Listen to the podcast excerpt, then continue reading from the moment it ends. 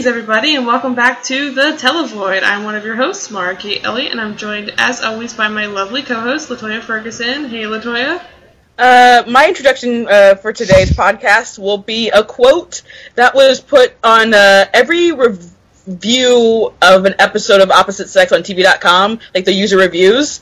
So this person, WB Freak 54, uh, wrote the same review every episode, and like you?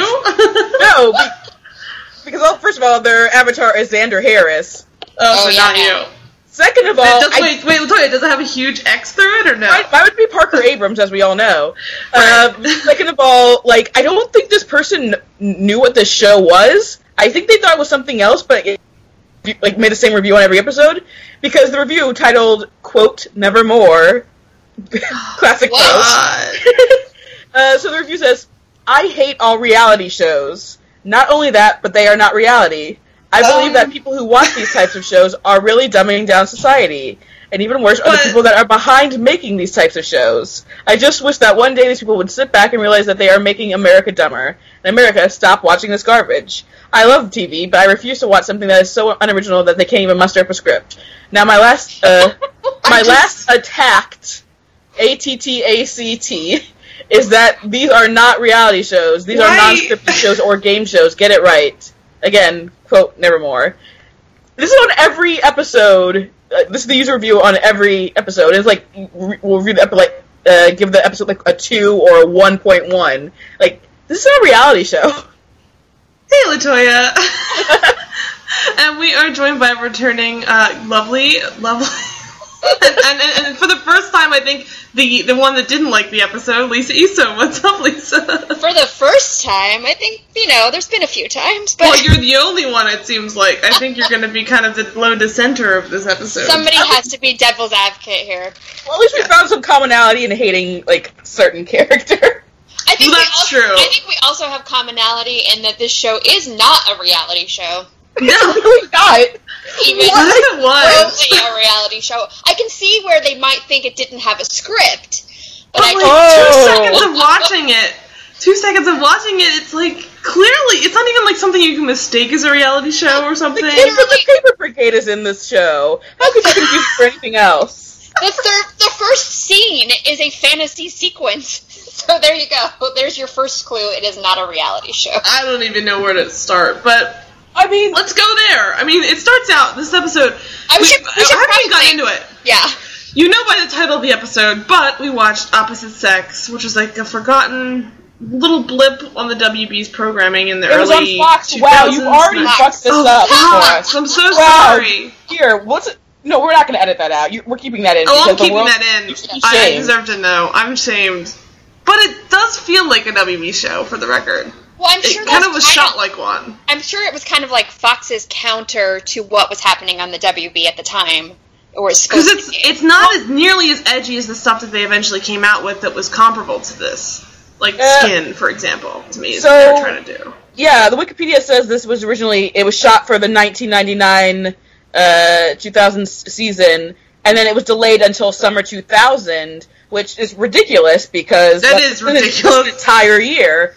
Um, And, but and back then, that's like a whole generation of like it's whole different yeah, ballgame. like you would assume 2000, like the show would probably be like uh, just in terms of style, would try to be more millennial, like in that terms, like 2001 millennial, not like uh, you know lazy freeloading millennials, as we all know we are. Y2K Uh, yeah, like millennial. Y2K millennial. But this is very, this is still very 90s, like, uh, indie alt rock is like the, the soundtrack, basically, which I, I oh, appreciate. we'll get to Oh, the that, that, dog moment. That's the best part. that, No, it's set not. on a spiral. I was like, uh, that made me livid. Um, but we'll get there. But um, but yeah, I was gonna say the reason I think it was moved is because I, and I looked this up on schedule. Uh, that May of 2000 is when Beverly Hills 90210 ended its run. So I think they were like, That is okay, we gotta do crazy to me that that show lasted that long. That is Yeah. absolutely. It doesn't. It doesn't even feel the same like generation of people, let alone like year. Like that's crazy. But yeah, this is a very. I mean, I, and I say WB because it does include one of the WB's stable of hot boys, Milo Ventimiglia, as the as the lead actor. get part of the stable of hot boys. well, Well, and, he was I don't even know what you would say he was. I guess like a character actor at this point. Like he had not done a ton of work, but he'd done Just some youth. work. Just a youth. A youth, It's a a baby. youth of the nation. But uh, he is the lead character, along with, and we shit you not, guys, a very baby faced Kyle Howard. um, and I think the real kicker I here, know I know. Go with Kyle Howard. Oh, I know, I know, so it's a- funny. Have you Purposeful never listened mislead. to this podcast, Lisa? Of course you're gonna go with Kyle Howard. It was a purposeful mislead because then after that, we are also introduced to the sex crazed lunatic that is a young Chris Evans. And literally, Friend the show, that Chris, Chris, Evans, Evans. Remember, he was in the Skin pilot, so Yes, he was also in the Skin pilot as a douchebag there. It's like his MO for this era of, the of Chris TV. Evans archetype pre Captain America. I, It's I, his archetype even like up until that point, I kind to- of. I have to tell yes. you- I, I don't recall him being a douchebag in the Perfect Score. No, but Well, no, but he was But kind of like it was a mislead. It was definitely supposed to be like played as one, and then you find out there's like a deep secret. but that for he's, a like, long time, a lot of his roles were like the cocky kind of guy or the douchebag or whatever. So oh, we can go down the list. Yeah, like, I I mean, like, everything he's known for basically has been that. Even like stuff he's done like character work, like Scott Pilgrim, he's a douchebag What's- in that. Like what's little things. completely- Just look at his face. What's completely insane here is that I felt that I've always followed Chris Evans' career pretty closely. Like Part of why we asked you to be on this episode. Like I'm, yeah, like I'm early, old school, like early adopter of Chris Evans. Not, you know, I'm like a Chris Evans yeah, hipster. you're a not another teen movie expert. Yeah. We know. That's, Yeah. yeah. exactly. So- I mean, yeah, this is just the year before. Not well, technically, uh, it would be two years before when they filmed Not it. Not Teen Movie. Movie. yeah. So Morris says, "Do you want to be on this episode of the podcast?" And I said, "Well, what's the show? I've never heard of it." And I was out of my. I Your street up cred has disappeared. It's gone. I'm dead. I'm dead. For the record, I, I did also nominate The Street, which is the worst Bradley Cooper's ever done, and that's arguably a worse show.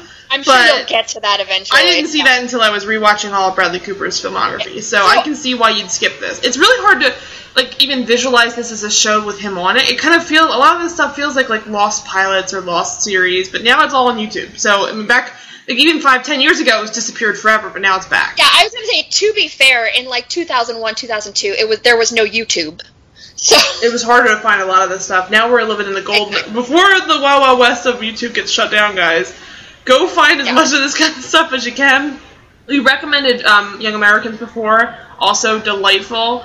This is I, absolutely like, delightful. That's a good drunk weekend. Is just young Americans in opposite sex. It's just great. It is like some of the most prime. Like you, you feel like a child watching it. Like there are moments when I was watching this, I literally had to pause and, and hold my head because I was so amazed at what something that says it's like it is quintessential 2000s young. uh, Like even the faces Milo Ventimiglia is making, it is like It's oh, almost- it's fantastic. okay, especially like okay, the opening credits. You look at the opening credits are ridiculous, but the the show itself, it's almost like a pair. It's almost like a sketch. yeah, it does feel like a sketch. of what that era of teen drama was. It was like it hits all of those notes, and then throws in like a little Ally McBeal fantasy sequences for fun. Oh, that was so popular then too. It's so funny how Yeah. that's really not a thing anymore. Like we have occasional bits like As that. listeners but... know, we always appreciate a good time capsule Oh episode oh, yeah. Oh podcast. yeah. Especially something like this where it hasn't really been touched by time as much. Like I feel like some of the other stuff, maybe because it was more, it was trying to be more like zeitgeisty or something. But this almost just felt like it was taking pride in the fact that it was super insulated. Like it's based in this tiny little community.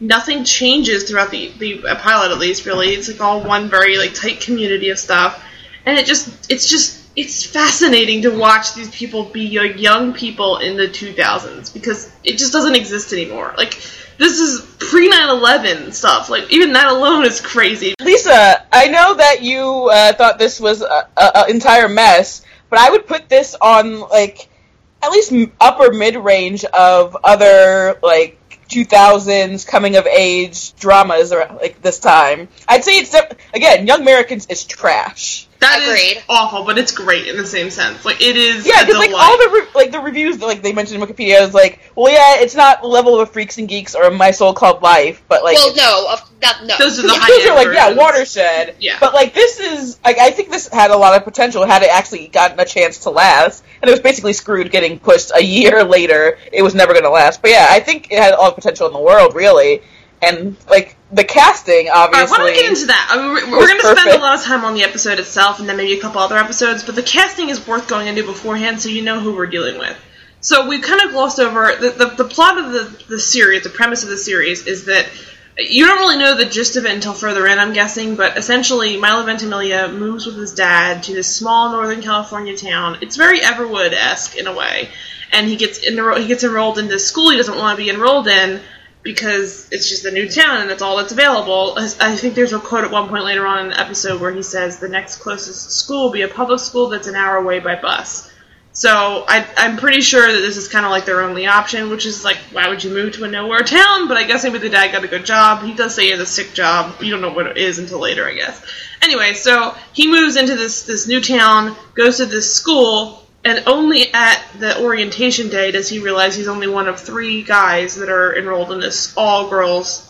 I would say it's kind of like a private academy kind of school. Like I don't want to say it's just a regular private school because it does feel like it has like a like a almost like a boarding school element, but doesn't. It just has a very like exclusive. Well, they, to like Harbor from the OC or something. Exactly. Yeah, they don't, and they don't wear uniforms or anything like that. And so there's like a lot of freedom. It's like a very like I think it's a very purposely. Well, it's it's Northern California, so they're kind of going for this like hippie it, granola vibe. Which I don't know that they achieved necessarily. They kind of come across almost more like northeastern. I kept forgetting where it was set because it's like all trees and stuff, which is also I'm Northern assuming, California. It's like, they're like in Palo Alto, right? I, they don't say exactly. They say Northern really California. Say. because he, his brother goes to Stanford, though. That's the thing. But his brother does right. come home for the day, so he has to drive. Yeah, he there. doesn't live there. So. But I don't know. It, it, could be as close as Palo Alto. It, it's really unclear, and they don't do a great job of telling you where. Which also, if he was living in Palo Alto, there's definitely other schools then. So like, what are you talking yeah, the about? School, the school does not. When he first pulls up to the school, it doesn't even look like a school. Yeah, I, that's what every, the thing is. It's like every time they show the establishing, I'm like, oh yeah, that's a school. it's yeah, not a school. Like There's a scene in the second episode when they're walking down the street, and it looks like literally like pristine Malibu or something. Like it does not no, look like Northern California. The seventh episode, which I was just watching, I'm like, it looks like they're going into a house. I'm like, no, it's just a building on the campus. Which I get because it's actually a very northeastern kind of thing. We like a lot of my college campus places were old converted um, like Tudor homes and things like that. Like that's pretty common around here. It does not come across to me like a school, a high school in the northeast of California or northwest of California. It's just bizarre. But so either way, he moves there. He's one of only three guys he there. He moved there from Philadelphia. Actually, I, I don't think they mentioned it in the pilot. But yeah, yeah, I saw that in the in the uh, Wikipedia. You happy? Oh God. Um, so he he moves there and is absolutely like devastated by this, which is also a little confusing because I, uh, how did this not come up at like any point? I know it's 2000, but his dad's like said that. Oh, I assume there would be a lot of guys. But like, uh, you want to research where you're going you. to school, like for a second? Well, his dad, I think, knew. Isn't there? Yeah, like, there's an employee. His dad knew it was dad... a girls' school, but his dad assumed there would be more guys enrolled. Well, for the record, let's we'll jump ahead of that part because he literally the dad's defense is, well, you had a tough time of this, you had a tough time of that. I didn't want to add to your plate. I'm like, but you knew he was going to go there eventually, so you knew it had to get added to his plate eventually. But he didn't want to like, listen, dramatize like the move anymore more than was already being. I think Milo didn't want to move. He was also like annoyed. It was a very Everwood situation, even though the mom was dead long before they moved. So I'm confused about that. At large, we're gonna go into that. Oh, I have so many issues with the way that they treated the mom. having a dead mom? N- no, but it's like the way they talk about it is like really weird. It's it's as if it just happened and it's been like a decade based on his recollection. Yeah. And I'm like, you need to calm down. Everybody I think it's more because down. it's just because his dad is clearly such a detached father. Well, yeah, we'll get like, into that whole speech. I have that whole speech almost word for word, so we'll get to that one. Well, yeah, it's, it's amazing. Yeah. I don't think it's so much the mo- lack, of, lack of mom as opposed to the dad not being involved. Exactly. But oh my god, he gets into it. So so anyway, so he moves to this school where there's all girls, and he's. I mean, you would think. I mean, as some of the other two guys that are there, Kyle Howard and Chris Evans, are living it up uh, Chris Evans is creepy in a way we'll get into. They were aware before. Oh, they were thrilled about it, which you kind of. I don't know that you necessarily would want to be, but I, am not shocked that people will be thrilled about it. That's, there's a there's a lot of really good incentives. I'm surprised a 15 year old boy would be thrilled at least at first. Well, here's the thing. I'll get into it. I went to a college that um, only I think maybe seven or eight years before I went there um, diversified to female male. So we had plenty of guys that were there on scholarships because they were men. So it's very possible for this to happen even in modern times. I just think it's really ridiculous the way they portray it like, yeah, I'm hitting on all these girls, or ew, I don't want any of these girls. Like, it's it's a really like He's not black like and white. Well, he kind of comes across like, oh, there's girls everywhere. It's weird. Uh, we didn't really discuss the, the dream sequence. All right, well, well uh, that's the premise. I wanted to get that out of the way. We'll get into the dream sequence, and then maybe at some point we'll probably diverge into the casting because the casting is really top notch. I think maybe once we get to the girls, because once they get to the school, they start meeting all the girls. We'll get into it more. But this is again like a complete microcosm of the 2000s because everybody who's on the show has been in like 30 other shows eh, or has gone on to extreme fame. It's it's so baffling to watch. But so um, so they the, the episode starts out with a well, I mean as you would expect a, a teen coming of age show from the 2000s to start with a sex dream where uh, It's a dream, whereas Lana Lang literally lit a million candles to try to fuck Jensen Ackles. it's so weird. Which I like acknowledge. They acknowledge the fact that it's really absurd. That's nice, at least. Well, I, I, I was like, so glad they acknowledged how absurd it was. Yeah. yeah.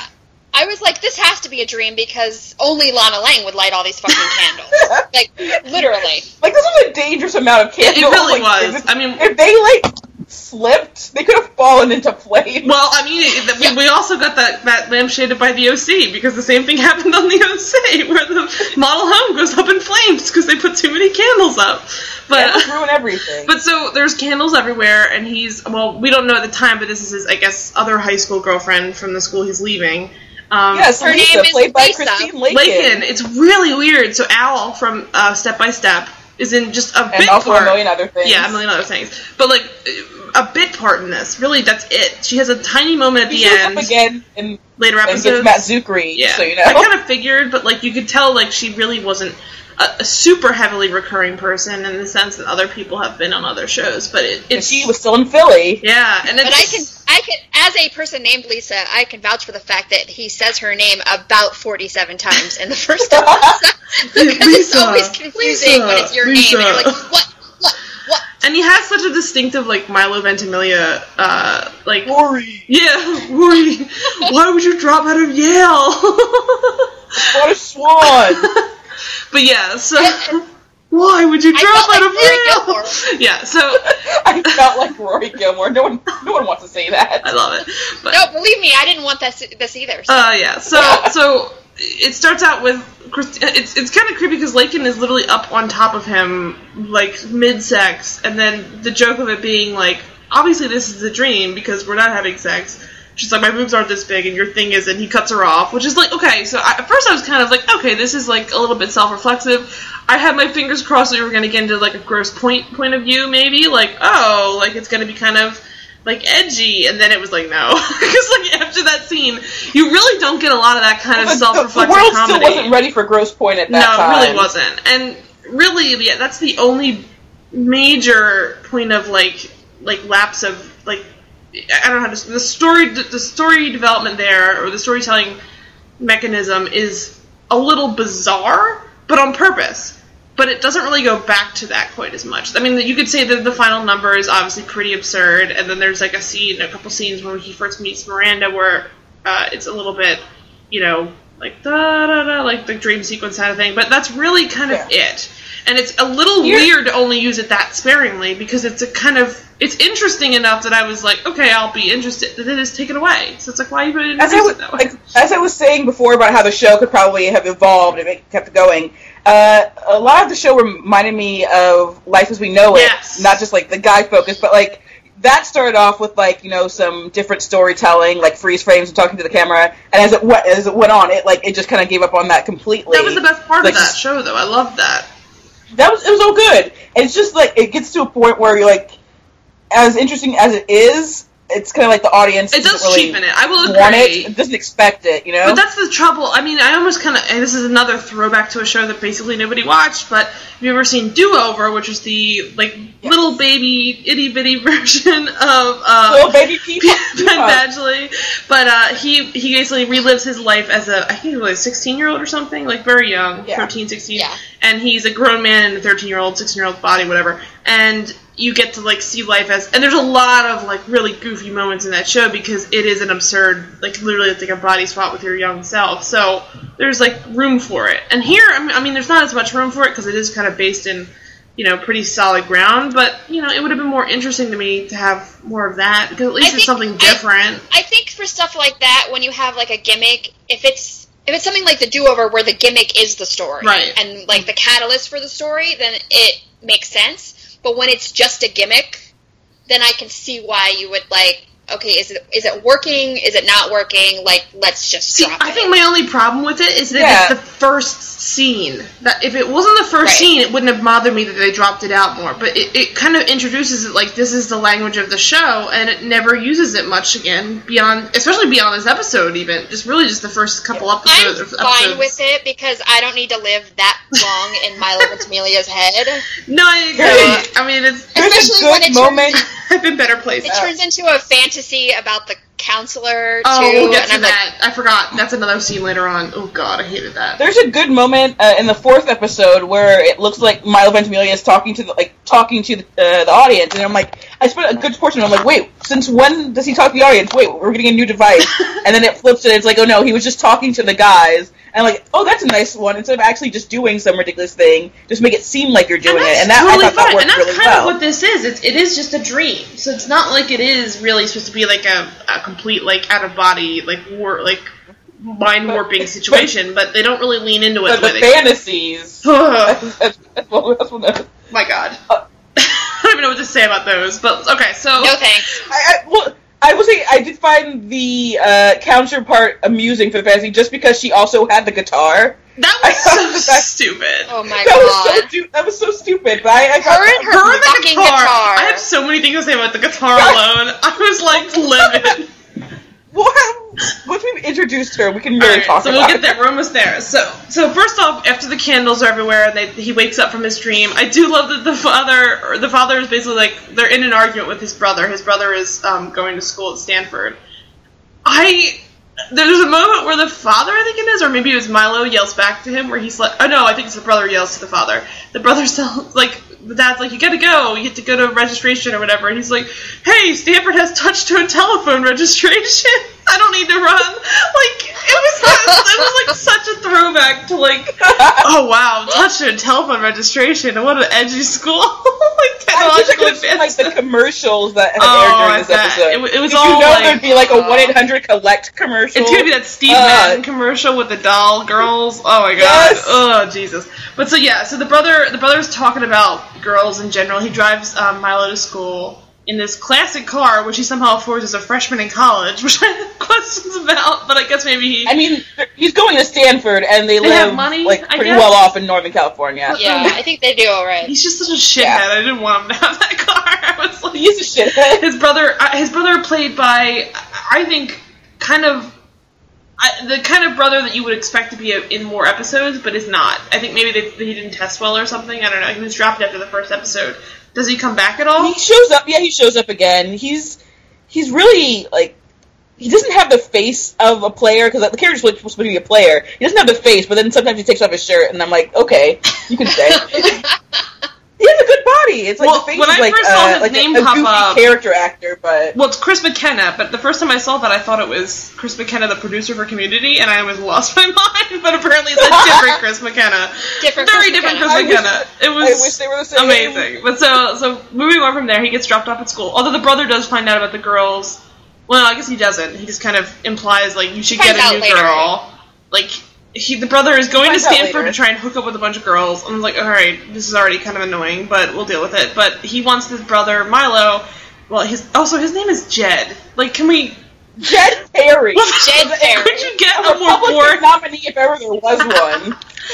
But like, I just, I mean, the reason why I love the name Jed Bartlet so much is because it's such an old white guy name, and he just it, it fits. This is like a young child from Northern I- I California. don't It's his so parents- ugly. Like, why his parents hated him? His brother is Rob. Jed is a Jed. terrible name. I'm sorry, Jeds of the world, but like the reason why it works with certain people is they are like old men, and they've already grown into that name.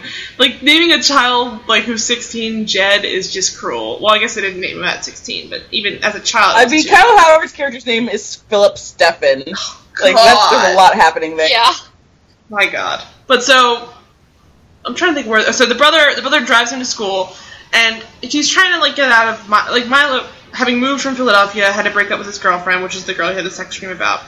And the brother's like, "Hey, you gotta, you know, get another girl." And Milo's just sort of like, "I've sworn off girls indefinitely." I was, I okay. I'm not sure that that's that's a very mature point of view, but he is a teenager, so you're kind of like take the Yeah. grain of salt. It's not very fun for that to be like you know the introduction to your main character, but alright, like I'm still going on. Yeah, Yeah, well, but then- definitely. on it completely. Yeah, Yeah, he says that, and then like literally 15 second, seconds which is later, why he it felt sees so Miranda. trite. Like why even? Ugh, I know that's the point, no, it's but so it's teenagery, Oh, is what it oh Miranda. it is. makes me livid. But so they walk. Come on, we, we gotta introduce Miranda, you guys. All right, so they walk Yeah, in. my favorite person. and he sees oh my god a generic looking br- brunette holding a guitar the most 1990s Lisa Loeb looking choker wearing. it's like if you put lisa loeb Guitar katie carrying. holmes several other brunette women into a jar and shook it up for a long time and then we're like okay pretend you're sherry appleby and that was the person that came out Yes. not that she is sherry appleby she was trying She for is- sherry appleby you know what? I wish that actually were her character Mhm. though, because it's better. That's all better than what her character actually. Oh, for is. sure. This girl makes this girl makes Melissa. It makes Marissa Cooper seem like a dream girl, like an absolute Because Marissa dream. Cooper is oblivious to everything. and she has she's like doing. a personality that has reason behind it. As much as you might be annoyed by Marissa Cooper, you understand her motivations because she's a damaged person. This girl's just like, Brenda Mills is a manipulative. but like a weirdo too. Like who walks around campus holding a acoustic guitar at sixteen? she, she owns the place. It's absurd. I mean, I understand maybe the first episode because she's you know playing even just the first scene. Well, I mean, Yeah. it's really specifically like the first four scenes of the first episode. Fine, because she has to do like we'll see in a second. She plays a little like. Which we'll get to, and I have questions about that as well. She shows the little performance for the auditorium, like in front of all the class, incoming class. That makes sense. She has a guitar for that, but she had to practice. She should go inside. Maybe But she even, carries it Yeah, maybe all the even time. the rest of the day because she didn't want to like put it in her locker. It was too big. I'll take whatever stupid excuse, even this would be like a really nice school, whatever. Then she keeps bringing it back to school like the following day or something, right? I feel show like how cool she is. oh, it was it was unbearable. I would, I would have loved if this show had continued on past the eight episodes. There to be like an that. episode later on that was like Miranda reveals that she doesn't know who she really is, and that's why she Oh, carries God. the guitar. but like That's She- why she's such a manipulative bitch too. Yeah. it's Sure. it's almost like I don't know. It's almost like she was trying to be a joke. Like it, it was so over the. T- it really was a kind of character in a in a sketch that would be We- like, oh my god, that stupid idiot that keeps carrying their guitar around playing in the middle of the quad. What is she doing? I feel like we should get in a, li- a little deeper because obviously I don't just go around calling people bitches all willy nilly. No, she's just But trash. she's the worst. also, like for the for the record too, as she walks out, there's a there's a situation where basically it's the equivalent of him walking into the school realizing it's mostly girls. And it's like the "Welcome to Northern California, bitch" scene where he's just like, "Oh my god, I'm not in Kansas anymore." And Yeah. Welcome to Northern California, where we discuss uh, kale and it was delightful. I Organic loved this local bit. farmers That and- stuff I could completely get down for, but like they did not lean into it enough. It's only in that first episode. I don't know why. I think it's though it's also more because it's they're just girls. It's- That's what girls want. They want organic produce, you know. I It's Northern so- California. I had so many issues with that when we get to the auditorium scene. But so he sees he sees this girl on the guitar, has like a bit of a dream sequence about it. Now he's in love. Walked into the same auditorium that she just walked into, and she steps up on stage at the request of the, I think it's the dean or whatever she's in charge of the students, and Yeah. uh, she starts playing this Hawthorne cover, like it's that dog's Hawthorne, which is I saw a punk rock show in a gar garage. It's the stupidest. I mean, it's a bad. it's a bad song. It makes no sense to be playing at a school assembly. Like, what does it have to do And with anything? she's ter- and she's terrible. It's like, She like is not good. it reminds me so much of Just Friends, where it's like the forgiveness, we sing, we smile. forgiveness. It's not the same as it's art. It is literally exactly But that. forgiveness is a great song, so I don't know what you're no, talking no, no, about. Of course it is. But like that's what it was like the equivalent of someone trying to play that song who's not Anna Faris. Force- It's that. It's Trying to force everyone else to listen to that song. Exactly, and it just is. It's so picture like there's this girl like real quiet with an acoustic guitar. She just goes, "I saw a punk rock show in a car garage." Up in front, she sings like four times. That's the lyrics of the song, and then, then everyone's just like, "Wow!" They all stand up and clap because she's amazing. And Milo's like, "Oh," and then Yeah, and then they're like, "Thank you for that beautiful thing." Uh, what was that? And Milo, of course, jumps out, basically like almost screams, "It was that dog, Hawthorne," because she gets him, guys. She knows the indie bands that he knows, and it's true love. And now he's like completely in, in like in completely love with her. And then I guess the president lady, whoever it is, gives a little speech, and I don't know who she is. She's a dean, but Is she the, the dean? president I of the didn't know because sometimes it's a president, sometimes it's a dean, sometimes it's like a the dean of students. Who's the president of a school? I think plenty of schools that have pen- You want to say principal? There are presidents in schools. I don't know. There are. I, no. In college, yeah, Maybe not in high school. Yeah. So, well, regardless, it's, it's a private school though, so I didn't know. Anyway, so she's she introduces she introduces uh, the the new class to the incoming male students, and she describes it as the first you know time that they're going to be. Oh, well, I guess we did jump over the fact that the. Oh, you know what it was? I'm sorry, my notes were saying the president. I meant the student body president, which is the lovely, amazing Lindsay McCann. Lindsay McKeon. She Oh, is we- We amazing. completely just glossed over Lindsay McKeon and all her Taylor times in glory. that she because she, has such a small part, but she makes it so memorable. Even though it's like literally like four, like maybe four lines of this, she's instantly my favorite character. when she introduces, her, introduces herself to Milo, I literally wrote in my notes, "Feminist Queen Lindsay McKeon." Oh my god! So like I know we've liked her in other things. As I mean, I always I said to you you guys should. before recording too. The fact that she got over being known as Libby, who ruined Corey and Topanga's relationship on Boy Meets World, is a testament to her ability to be amazing. But like she is I mean, a revelation in this show. I've never, I've only seen the two episodes, but I feel like the more I see of her, the more I'm going to love her because she's just fantastic. Yeah. She is proto, um, most of what Autumn Reeser does. I mean, she's uh, not not, not as good, I don't think, because she doesn't have quite the great writing that Autumn Reeser lucked out with. But I think that like the two of them together No. would kill people. Like they would be perfect.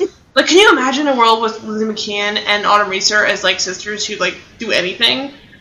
And they Yeah, even look a little bit similar. Like it would I be imagine perfect. like, Yeah, on a road trip. Oh my god, it'd be amazing. It'd be it'd be Yeah, truly I- amazing. Autumn Reeser and Lindsay McKeon. I definitely thought this character was like somewhat. It was like half Taylor Townsend and a little bit Tracy Flick. Yes, very Yes. slick. There's a little bit Tracy Flick there, and this is like this came out like what the year of election, so Probably. kind of- It's there's a coldness to her that is not forgivable in a good way. Like I want that. I want that in a character. I want somebody who's just a complicated person. Like like I also fucking deal with it. I, I know we're kind of uh, fast forwarding, but we're like we're just trying to point out good things in characters. Right. I like the end where she's just like, it's not personal, but I want to.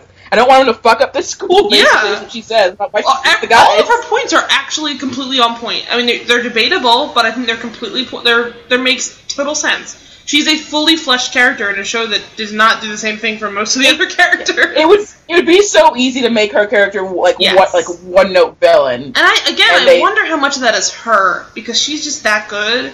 Because the same thing happened on Saved by the Bell, the new class, where she had a, a, a completely different take on a character that could have been equally superficial. But she's fantastic. Like, I- don't. More Lindsay McKeon, you guys. Why is she not in everything? Please cast her in more things. But so She she, needs to talk to her, her buddy Chris Evans and be like, "Hey, please. give me some of that Marvel Well, money." I mean, we'll get into how uh, like there's a million people that end, end up going on to do a bunch of random stuff with either Chris Evans or one of the other guys on the show. It's bizarre. But so, uh, so she gets up, gives this little speech about how the salad bar now carries all organic produce, and everyone cheers. And like, I, the thing that I have a hard time. This is kind of where I started to sour on the show because. In some respects, this pilot, and then I would say like the premise of the show, had it gone further into the pilot's tone, is almost like a PSA for MRAs, which is just yes. oh my god, can you imagine how it would feel to be the people victimized by women? Like ah, and it is not to say that it doesn't exist. Like of course there are people that do get like you know the shaft by women in, in charge of their lives. I'm not going to try and claim that there's not some version of that that does affect men, but this is like almost just like it's like lifetime movie for guys. Like it is as if like oh my god, all these women are trying to attack these guys. There's a point later on when they had to get like a a little like petition going to get them rights on the school. Like it is quintessentially it is like MRA's dream. like is men, men You see, it's funny you say that because there, there is an episode where the guys realize they're becoming like more feminized, and at first they're upset about it, but then they realize they kind of prefer it that way. Well, that's what I'm saying. I mean, this is. I only bring that up is not to say that it's a problem to be more aware of the fact that you're like a man in a woman's situation. Like they're clearly outnumbered, clearly uh, at the lesser power. Everyone up to the, the president or the uh, dean of the school is a woman, and they certainly feel, I think, in some sense, weaker than a lot of the females in terms of like not just being outnumbered, just the strength of being able to do anything. Like there's only three of them, so there's no way they'd have a majority on any kind of vote. But it is it is interesting to me that they actually went there. Like I think that's kind of nice that they acknowledge the fact that it's odd because this could easily have been mined for like, oh dude, chicks everywhere, which is kind of what Chris Evans like character starts out with, and I'm sure keeps up a little bit throughout the show. But like it is bizarre to me that that was almost played as a joke after this episode, which is nice. I mean, I thought it was going to go further into that, and I was getting a little nervous because this whole episode is kind of up until the end, which I kind of like. It wasn't played for um, laughs. Is guys feeling completely like weak and how debilitating that is. And it's not to say that like, of course they're going to feel like you know problems of being outnumbered, but like fucking welcome to the world. That's what it's like for the opposite sex. Like that's so, ironic that it's called the opposite sex, which I guess maybe was the point, but like it is bitterly ironic. Really helps that they do realize and hey, we should, you know, instead of just trying to be like feel victimized, we should actually try to participate. And that's I, yes. that's technically what they do at the end. And they, yeah, I think up until that point, they kind of make um, specifically Lindsay McKeon the villain which I think now in the future episodes they, they I wouldn't say that they, they eliminate her as a villain, but they'd certainly give her more of an agenda and less of a uh, you know bottomless evilness. like I would say more uh, more antagonist yeah. than villain. But in this, she sort but, of comes across just like a straw man. Like, right. oh my god, that that crazy bitch is trying to get us expelled for no reason. As I was watching this, I kept thinking other thoughts because it's kind of it's admittedly kind of boring. Yeah. In its ridiculousness. There's a part where it just slow. like drags yeah, on. it's very slow. It's so slow. Some of the brother, especially. oh my god, that dragged it, on. It just kept it kept going at points when I was like, "Is this still on?" Yeah, it's definitely like a slow premise pilot. It's like well, here, this is all yeah. things you need to know about this it world. It could have been a half hour comedy, but it wasn't because it was. I assumed it was. I, for the longest time, I thought it was. I actually. too, but it's not. Uh, Very much. So not. at one point, I was thinking about what if this was the show was opposite in that it was an all boys school allowing three girls in, and then it oh. turned into it turned into a horror movie in my head. yeah. One of my like a note at the, the top of my page is a bunch of boys in a girls' school is much safer than the alternative. Yeah, I the was alternative like, oh my God. is they are so safe. That, yeah, that becomes sexual assault, the TV series. It just because it's yeah. horrible. It's a horrifying thought, and I'm like, I had to pause the YouTube video and like take a breath. yeah. like, no. Because the joke here is like, can you believe these girls are so obsessed with getting organic bits in their salad? Like that is absurd to me. That the opposite of that would be just like, am I safe at night? like, like, like weird stuff like that. Like, you would you would literally be handing rape whistles to the three girls oh as they enter God. the school. Like good luck, ladies. God Carry on. But so yeah. so the, the three God. the three guys are first introduced as the only male students there, and it definitely dawns only on Milo for the first time. The other two are, I mean, happy as clams, smiling like. Literally, like well, supermodel wave, like, like you know. Well, Chris Chris Evans is a legacy. Yes, in that, which like, I really like. I like that part of it. I mean, they didn't. It ends up being grosser for that, which we'll get into in a little bit. But the fact that like they actually acknowledge the fact that like someone is a legacy and, and was would take pride in that was nice. I'm like that is nice. That's why I like the fact that that's now you know that's the one of the benefits of opening up a school to men and women is that now a guy can go on and be a legacy to his family the same way a girl. Oh, point about his uh, his grossness, I appreciate how both Kyle Howard and Milo Ventimiglia are like, "What's wrong with you?" Like when oh, he tells the story, they're like, "You were he's acknowledged. Who are you?" yeah, like right here right here at the beginning, he talks about a story about going to going shopping when he was like six years old and being yeah. in the dressing rooms okay, with his mom. we'll get to that. We'll get. Well, I have the quote oh for that. God. I'm gonna get to that. I have the whole full on quote for that because we're gonna have to really we're gonna have to talk about that because I have some problems with him. But so he gets to meet these guys. He basically only sees them, and this is kind of like the da da da da. Like he realizes he's in an all girls school and like the camera pans out there's like a million girls in the audience and milo like basically screams and um, and so they they go running out to the, the front lawn and the credits roll. So the credits are like the, probably one of my favorite parts of the show. it is like a, a classic 2000s where it's like slow mo background, 360 pan, like almost like something right out of I don't know. it, it is it's kind of if you want to picture a version of it, it's like the, that '70s show Smoke Circle, but like the credits, which is I guess what they, their credits are too, right? But like it's like a different, like it's outdoors and the background is like Steve Madden zooming. It's it's fantastic. Everything about it's it's amazing. It's so extremely 1999. I felt like I was watching a Canadian show with those credits. yeah, it really does Yeah. come Just for across that way. It's fantastic though. But so like higher ground or something. Yeah, oh my god, higher ground. That's exactly what I was thinking. Higher ground, yes. It's dead Okay, on, can we Lisa. edit the higher ground theme over these credits? The best, You guys, the best like- part of this is what I think we did this for Young Americans. Well, this is very momentous because the first time I was on this podcast, there were higher ground references. Thank you, Yes. thank you, Christensen. yes, higher ground all day long. But yeah, so so it is. I mean, to me, like one of the most absurd credit sequences I've ever seen, and it makes me kind of sick because it's like literally like zooming, and the background is like kind of static. It's almost like you know, like back in the '90s or whatever that you use a VCR, you'd hit pause, and the the, the stuff still moved. Does that make sense? Like you'd hit pause, and the image would kind of just like shake back and forth for a Yeah, second. yeah, like, okay. a, like a shuttle. Yeah, that's Yeah. the background of everybody as they're zooming 360. So it kind of makes you like motion sick, like as you're watching it. It's fantastic. I mean, it's not it's not something that sounds great as we're describing it, but I promise you, it's delightful to watch. It's very 2000s, 1999 kind of style. And then uh, Milo, after the credits, meets. Well, first of all, it also introduces one of the other main Of course, characters of the and- show. I took the point out for the credits. In my notes, I'm like, it's like some Luscious Jackson, Juliana Hatfield sounding shit. And I'm like, oh, it's that dog. The lead singer of that Fucking dog is what we dog. were listening to. That dog is Ugh. garbage. like, also, like, didn't know that dog was such a big band until I had to Google them and find out their other music. I was not a fan of that when I was in the 90s. I was too young, I guess.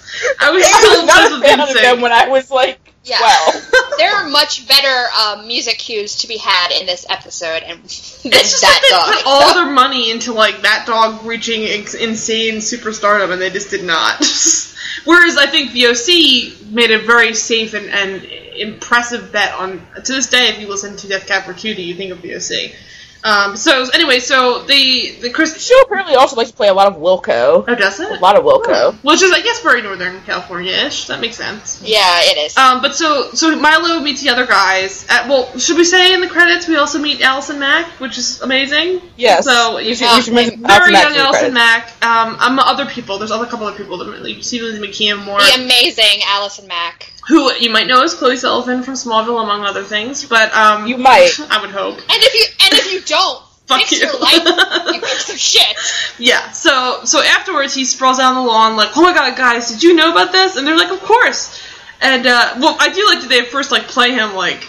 We had a right to know. They're like, of course we knew. Of course, we're like, who the hell would enroll in the school without knowing something like that? And he's like, well, me, I guess.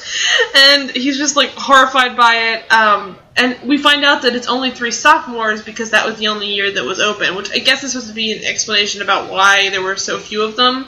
Otherwise, there'd be more people, maybe.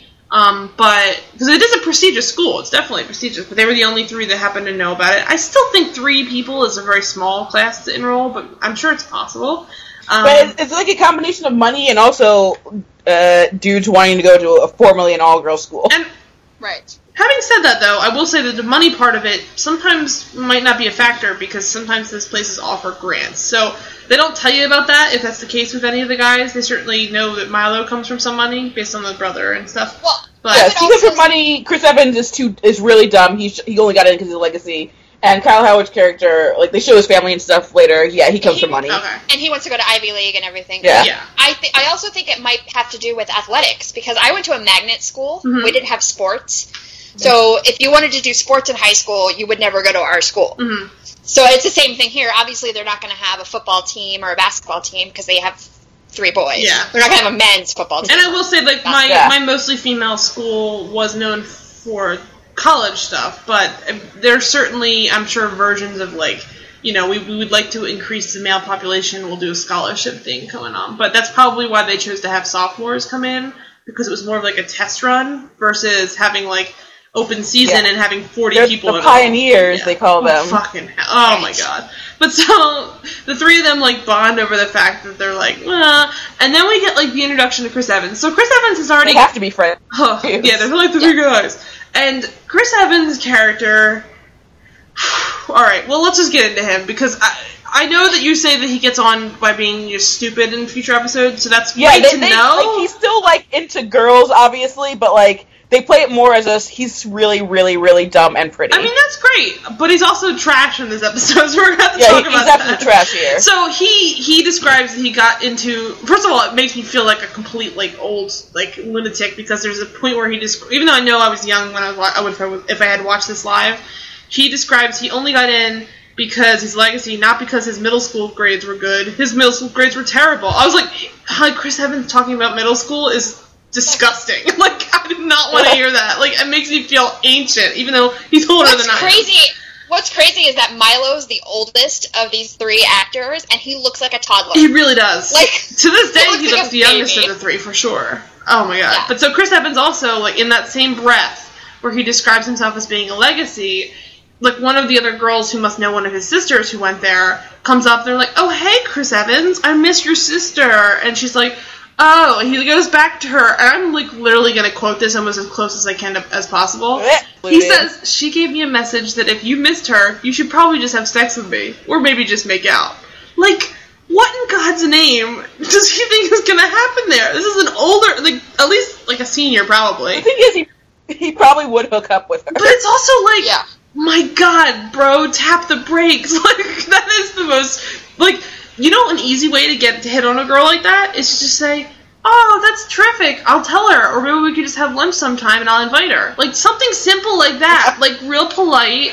Like, just be be a normal human being. Where's the pickup artist, you guys. No, guys? just be a human being, like like a person to person. I'd like to hang out with you. Let's let's set up a time and, and I mean, meet. this is the same guy that is about to make a shuttlecock joke. Oh, he makes the shuttlecock joke. Don't say about something. So I mean, that's what I'm saying. Like, you know, you're not gonna expect any kind of gentle like. But it's like it's like here. it's almost it, like it is like you, you mentioned pickup artists. It is like almost like he's like not. I wouldn't say he's negging her because he's not negging her. It's just almost too overt that you're just like it blinds you for a second. Like she says, "I miss your sister. Tell her hello," and he says, "Let's have sex." Basically, it was, it's crazy. He's a young man. So he's like 16. He doesn't know money any better, but. He's a young man. But it's weird. It's it's a weird thing for him to be like so obsessed with like being that overt in the second you meet him. Basically, like you've only met him like that's his first long line is him talking to this girl, and she smiles back at him too. I was like, oh good god. And then the the, the guys. Even though later on they do kind of say like what the hell, at first they're treating him like wow he's the smoothest guy on earth, and it's like no that was awful. Like what are you talking about? And then um, in this next next scene, they go to I guess it's like a statistics class or something, and uh, Milo sits down with Kyle You Howard. mean the U.S. history oh, is class? it history? Sorry, she starts talking about statistics. Statistics. She, they talk about statistics in the class. Sorry, I didn't know. But so they're sitting down, uh, him and Kyle Howard, and Allison Mack walks in, and he has, I mean, Kyle Howard has that kind of personality in the show.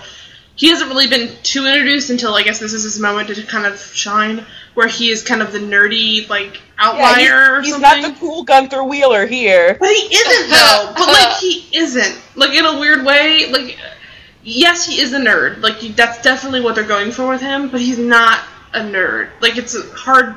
It's a hard thing to, to take. Like he's not a Steve Urkel nerd. he's not even like Yeah, a. He's a regular. He's not even like a. Seth Cohen nerd. Really. Like he's just kind of a nerd. Like he's Seth Cohen was hardly a nerd. exactly. I mean, that's what I'm saying. Oh. like a TV. No, I mean that was like a TV nerd, and in that he was a little too hot to really be a nerd. But I think that's kind of the same thing that's happening here, even less so, because this guy is openly bragged about having sex at one point later on in the next episode. So I don't think he's really a nerd either. He's just awkward. He's awkward and very like antisocial. I mean, he's a nerd in Unsexy. name only to me, but like it's just it's a weird choice for them to make.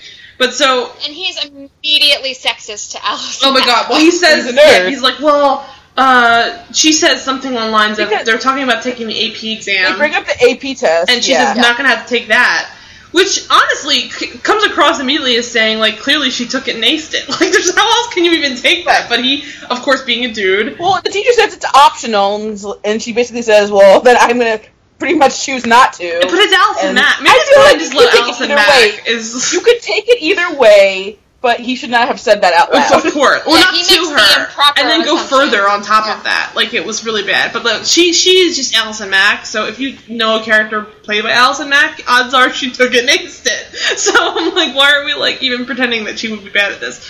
But so he he reads it as like, oh well, I'm not going to take that because I've already bombed the class or something. And he says, well, we could tutor you. Don't give up yet. And she just like fucking eye rolls like eight times in his face, basically.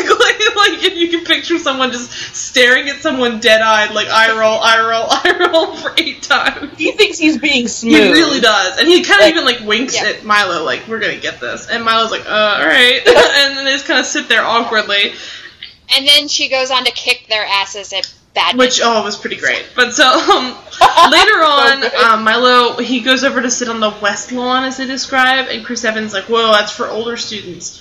And then he He's trying to get there because Miranda, Miranda, Mills, Mills, which also there. the name Miranda Mills we didn't get into before is terrible. Like Miranda Mills here's the thing. sounds like a serial I- killer. obviously, going into the show, like I, knew there were going to be like you know the main like the, the love interest is he's supposed to be like he's like he fantasizes about her basically Right. like the perfect girl. I don't even want to go into the show and be like, oh, she's going to be like the Marissa Cooper, the Lana Lang. I just like I I, I want to go in with an open mind. But then she turns out to be trash. She's really bad, and like a really bad actress. No offense to the lady that played her. Well, I found her she was terrible. also- She was Charlie's love interest in D three The Mighty Ducks, and she had like the same like the Vacant. sanctimonious Just vacant thing in that. Uh, she was terrible there. She's too. just Uh, this just it's this is uh, not good. The last thing she ever acted in. I'm not and surprised. I can't imagine I'm not surprised. Well, in this moment, while he's he's ogling her, Chris Evans is Honestly, like, she probably should have kept acting just because it like she probably could have just struck it big like the rest of like the people. I mean, they all made they all made good off of this. There's part there's hardly anybody here besides her who didn't stop acting, uh, who did stop acting. Uh, but so she's she's um, sitting off the lawn, still got the guitar fully in place for no reason, and Chris Evans gives him like some shit about like you know ogling her, like you're in love with her, aren't you? it's just it's true, he is, and um, he tries to like play it cool because he's sworn off girls. now this is the moment where we get the Chris Evans line about Yes. his mom, and this is like straight up like maybe one of the creepiest things we ever heard Again. on the podcast. I'm not gonna lie. Howard asks, uh, replies, "You were like six. Who are you?" yeah, but also just like what? Like what did we just listen to? This sounds like a weird confessional moment for the people that wrote this. Like what a weird specific to include. Like it's weird. So he says almost I mean I'm again I'm trying to direct quote it. I'm trying to get it right the first time. But um he says, When I was little, my mom used to take me into the dressing room with her and ugh, guys, I loved it. And then he obviously not talking about his mom being naked, but I think he's talking about the other women. And he goes on to basically describe how he would openly like like like ogle the women in the dressing room kind of thing. Like he didn't get into like the specifics of like what he was doing there besides just going in with her. But it really implies like he was just oh yeah, I was a peeping tom. It was great. Like it was really weird for him to like divulge openly in front of them, like ugh.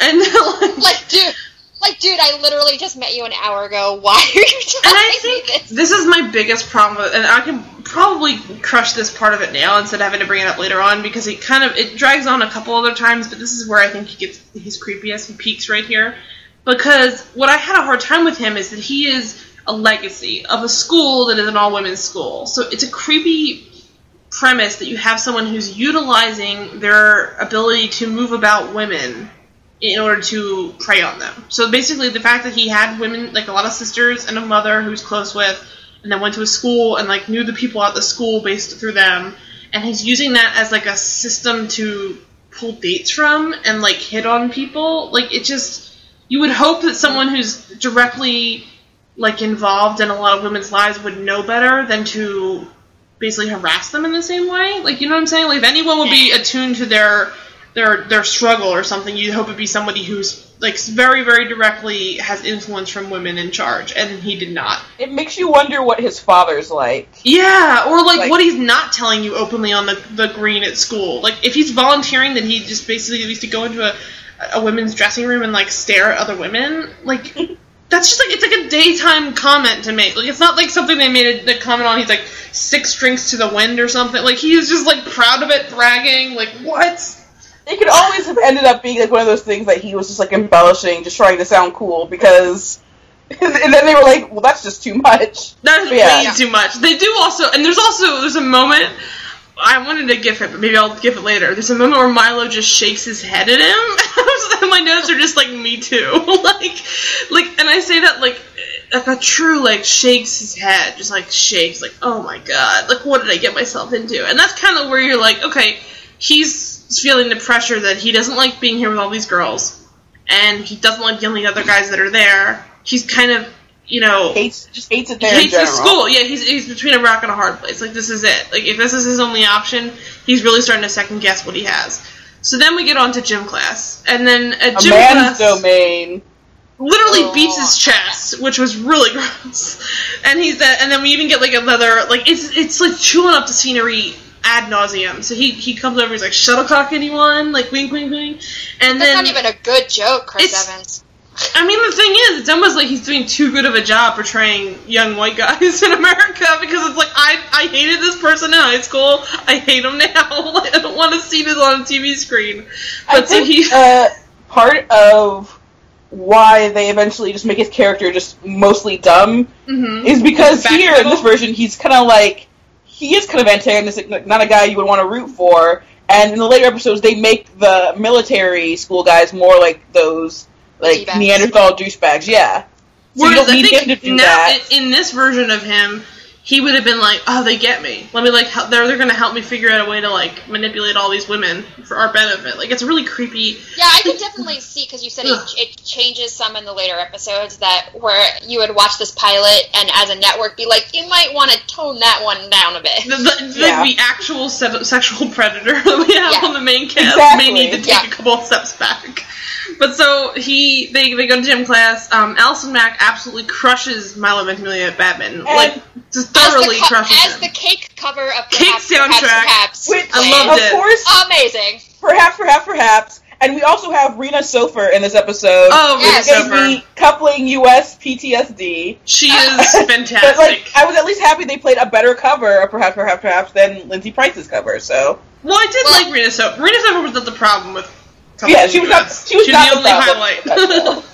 oh, well, I don't. Ha- I never saw coupling, uh, but God bless you. uh, when I when they brought in Rena Sofer, my first thought was, oh, that's Like- his mother, his sister-in-law later. Yeah, Because on Heroes, yeah. Well, yeah, I was talking gonna say she. I was. I thought you were making a joke because I'm like, no, literally, she was. That's Peter Yeah, his sister-in-law. sister-in-law. Yep. Yeah, so it's it's really weird to see her there as a love interest for him because it's just a whole other level of weirdness. But it's not really a love interest for him. well, he has a crush on her, and she like he has like a fantasy about her. Like I would say, it's a love it. It's not someone that he's gonna actually hook up think- I assume if you're a straight dude in high school and Rena Sofer is one of your teachers, I feel like you would have a crush on her. But like, that's then fair. there is a moment later on where she like puts the note in his locker, so he thinks that she is maybe gonna hit on him. Like it's like there is like a, the sus- guitar. I, I, just, I just keep thinking of the guitar. Yeah, it, it, there is a sustained plot where like he's like maybe I'm gonna get with this lady, and there's another plot in the next episode we'll we'll briefly mention that there's a couple moments where it's very male fantasy ish and it's very gross. Those are the the lower yeah, points. literally the, the very next moment after the badminton.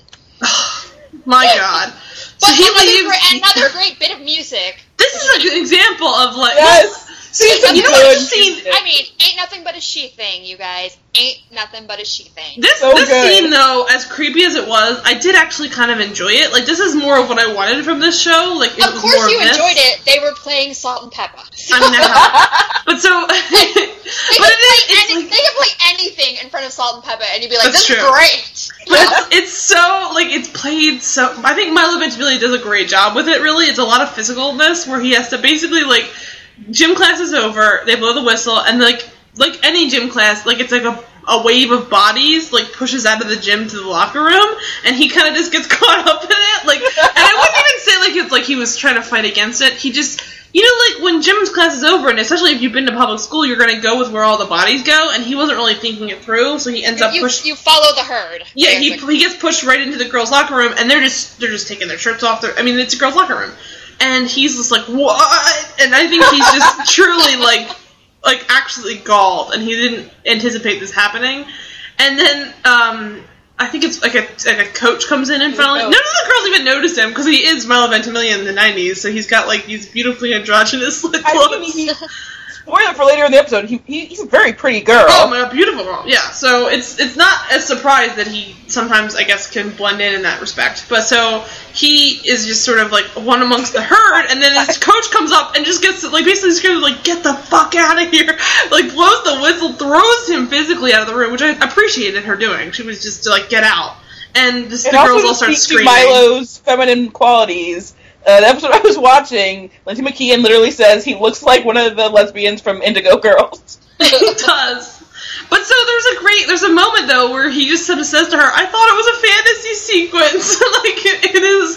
I think it's very sweet. Like I think that's that's more of what I would have liked out of a show like this. Like It's like the just opposite if it had been Chris Evans in the scene. Exactly. Oh, yeah. Like it's truly he didn't mean it maliciously. I mean there is a moment where he does kind of like that creepy male gazy bit where he just sort of like almost like licks his lips like whoa. But like you, you could see like he's more shocked than anyone that he this just happened. Like he's like just happened? Because I think even there's a moment when he's getting pushed in where he's like am I supposed to be? And they're just like go! And he's like all right. And I don't think he it's it's darling. He's very small too, which I think helps his character come across as less threatening because even like Chris Evans, who we're describing Chris Evans, you might be picturing Captain America. He is not Captain America. He looks He even smaller and and scrawnier than pre-Cap Steve Rogers. In, Well, in- would say- wrong because that is Yeah. like terrifying. I mean, he's he's taller than like skinny Steve, but he is Oh, by a little bit, but He's he is more scrawny, I would say, or as scrawny. He's very, very thin in this. It's Like, very much he, before he, he was old enough obviously to do worked much. out quite a bit between this and not another teen movie. He worked out a bit between this and Skin. I don't know when that was, and he's barely Yeah. even in that. Yeah. Like he's huge he in had that. terrible hair there, but at least he looked like more like an adult. Yeah, I mean he has like some weight to him. I think he just hit puberty around right now.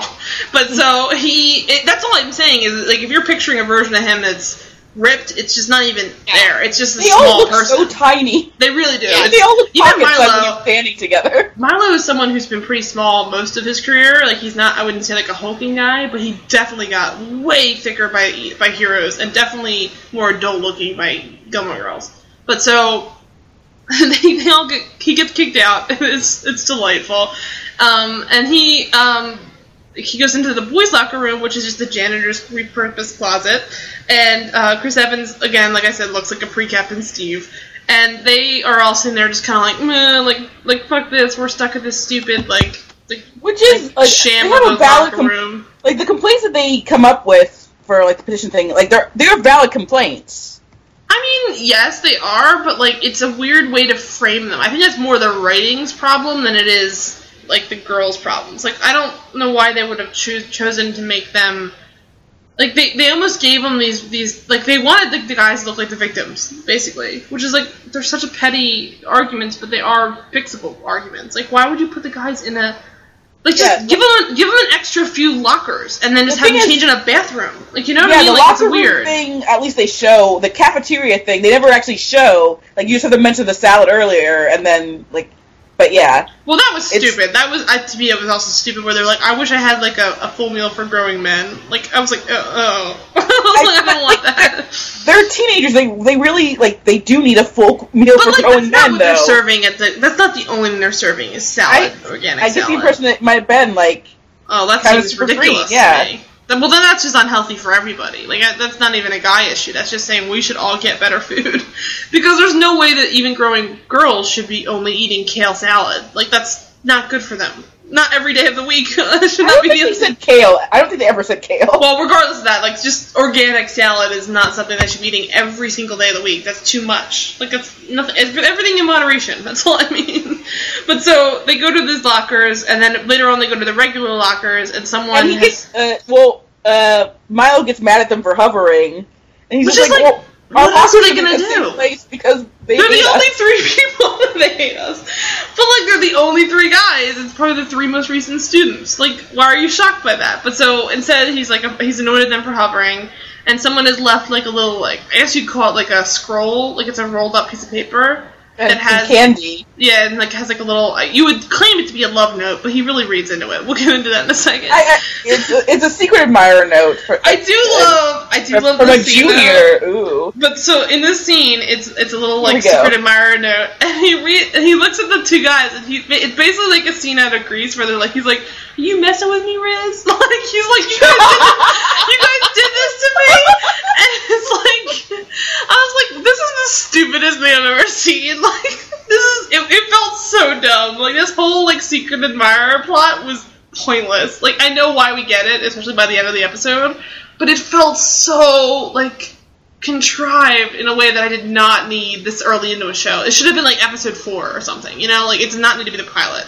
But so he he he reads this note.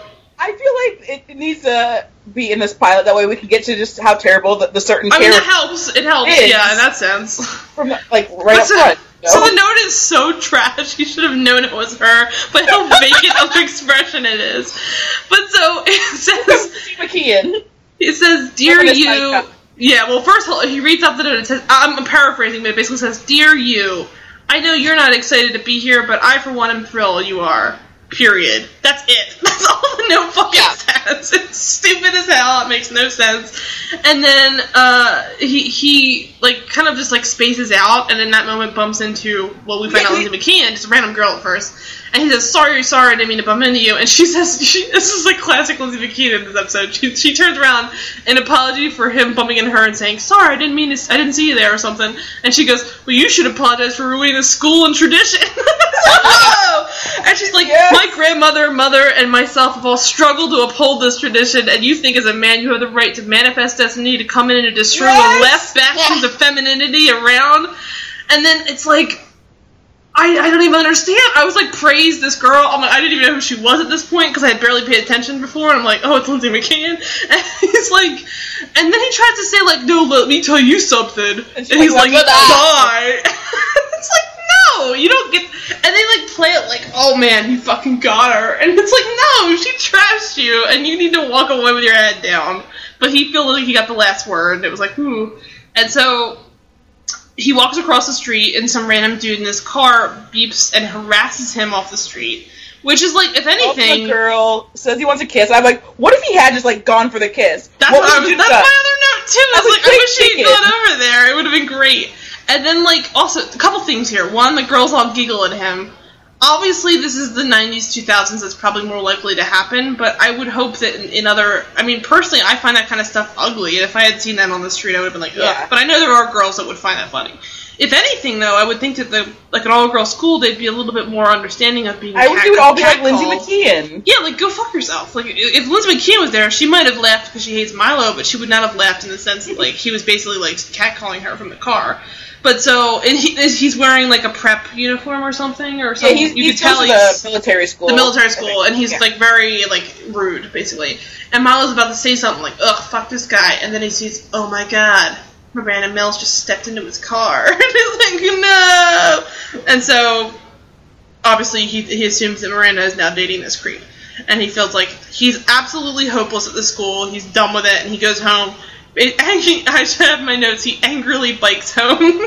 like he picture someone on a bike just going like, "Ugh, ugh, ugh, ugh," with his legs. Like it's terrible. making those aggressive sounds. It really was. Like the Well- legs are like boom, boom, boom, and it is terrible. And he goes home to his dad and basically just yells like, "Dad, I'm never going back. It was the worst." Well, he sees the kid from the military school, which, by the way, is Ricky Lipman from Not Another Teen Movie. I know. I saw the same. thing. I was like, "Oh my god!" Yeah. Everyone has been in everything. We'll get into Yeah, more of this Eric as we go along.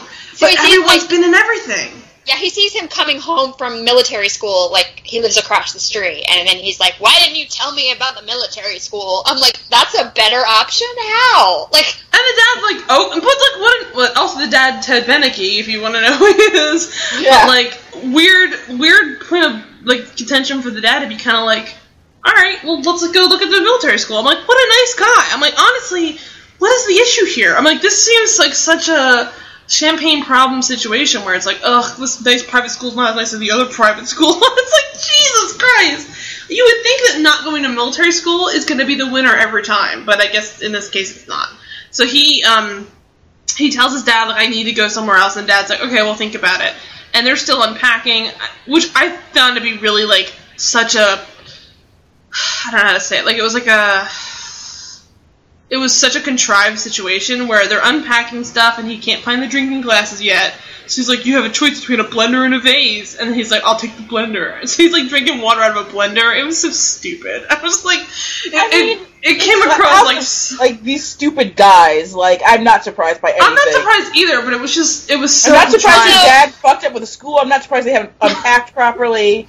No, the surprising thing is that his mom's been dead for 10 years. like, if his mom had just died and the dad was like, I don't know how to do mom things, you'd be like, alright, fine. Exactly, 10 that makes years, sense. get Ten years is a shit together. long time, and also The like the impression dad is also that his dad just works nonstop. That's why he got a like a high paying job. right, and I get that. Like I understand that dad has He has flaws, his but brother to take care of him mostly, and But the other thing I had a hard time about the scene is that he's drinking water out of the faucet. The father's like, "Hey, hey, don't do that. Here, have a blender or a vase." Like it was just like, "Oh, oh, this wacky family has the weirdest thing." Like it, it was stupid. And he, the dad was just like, "Oh, Evergreen's a great school," and then he realizes like, "Okay, I actually do know that this is actually, you know." An all-girls school, so it's my fault. And in, in penance for that, I'll take you to the military school. And the dad, lovely. They have a heart-to-heart. He takes them to the military school, and they go on a tour, and it's very nice.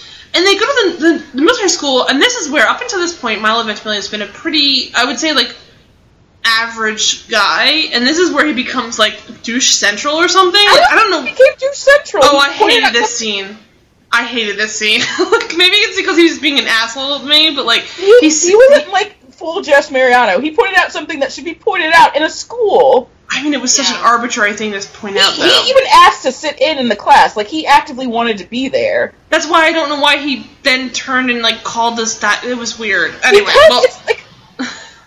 It's Here, explain it so I I'll can get into explain it. So he's he he agrees to audit a class mostly because he wants to get out of his. He goes to military school. He the guy's nice. to audit a class. Like it's He not does. forced They upon go him. on, He they go on a tour. He sees a class is going on. He I think he's also just kind of over his dad being there. So he's like, let me just audit this class and you can leave. He's like, okay. So he goes in and sits in a class. He's wearing his normal civilian dress. Everybody else is in their uniforms. And This we have, also after they learn that like it's a very high athletic school and like has basically nothing about academics really. Right, which is, I mean, you would sometimes maybe even expect of a mil- That's kind of, I would say, like comparable to most military schools. Um, so he he sits down, and there's a, I would say he's like a drill sergeant, but he, you don't He's a really know what colonel. he He's does. credited as the colonel. yeah, and The he's te- the- definitely Uh, the A- teacher an intense is, dude. is um the teacher is Frank from ER. yes, it's weird. And so he he's like walk everyone every single person in this show has been in some. It's crazy. Yeah. So he's he's walking up and down the line like like aggressively, just handing out little little books. And he says we're going to be reading Heart of Darkness. This is a novel based on. And then Milo calls out it's actually a novella. And Well, he no, just here's what he calls out. So the colonel says, for the entire semester, we're going to be reading Heart of Darkness. Then we're going to watch Apocalypse Now, the movie based on the novel. That's when Milo brings up that it's a novella. Well, and he's kind of saying he's also saying that you're going to spend it- the entire semester on a novella. Like Yeah, that's simple question.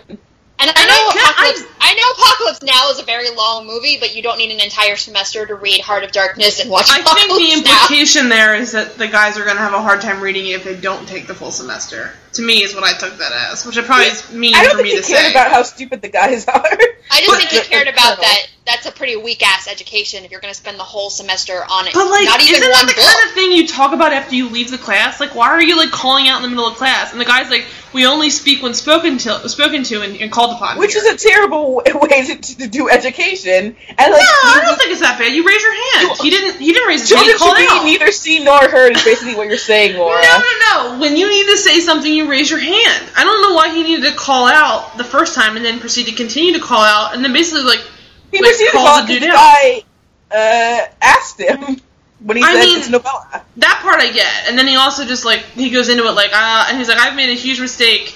You guys have a fantastic time continuing your fascist teaching techniques and your white hot learning pages. I was like, what the hell? He gets up and walks out of the classroom.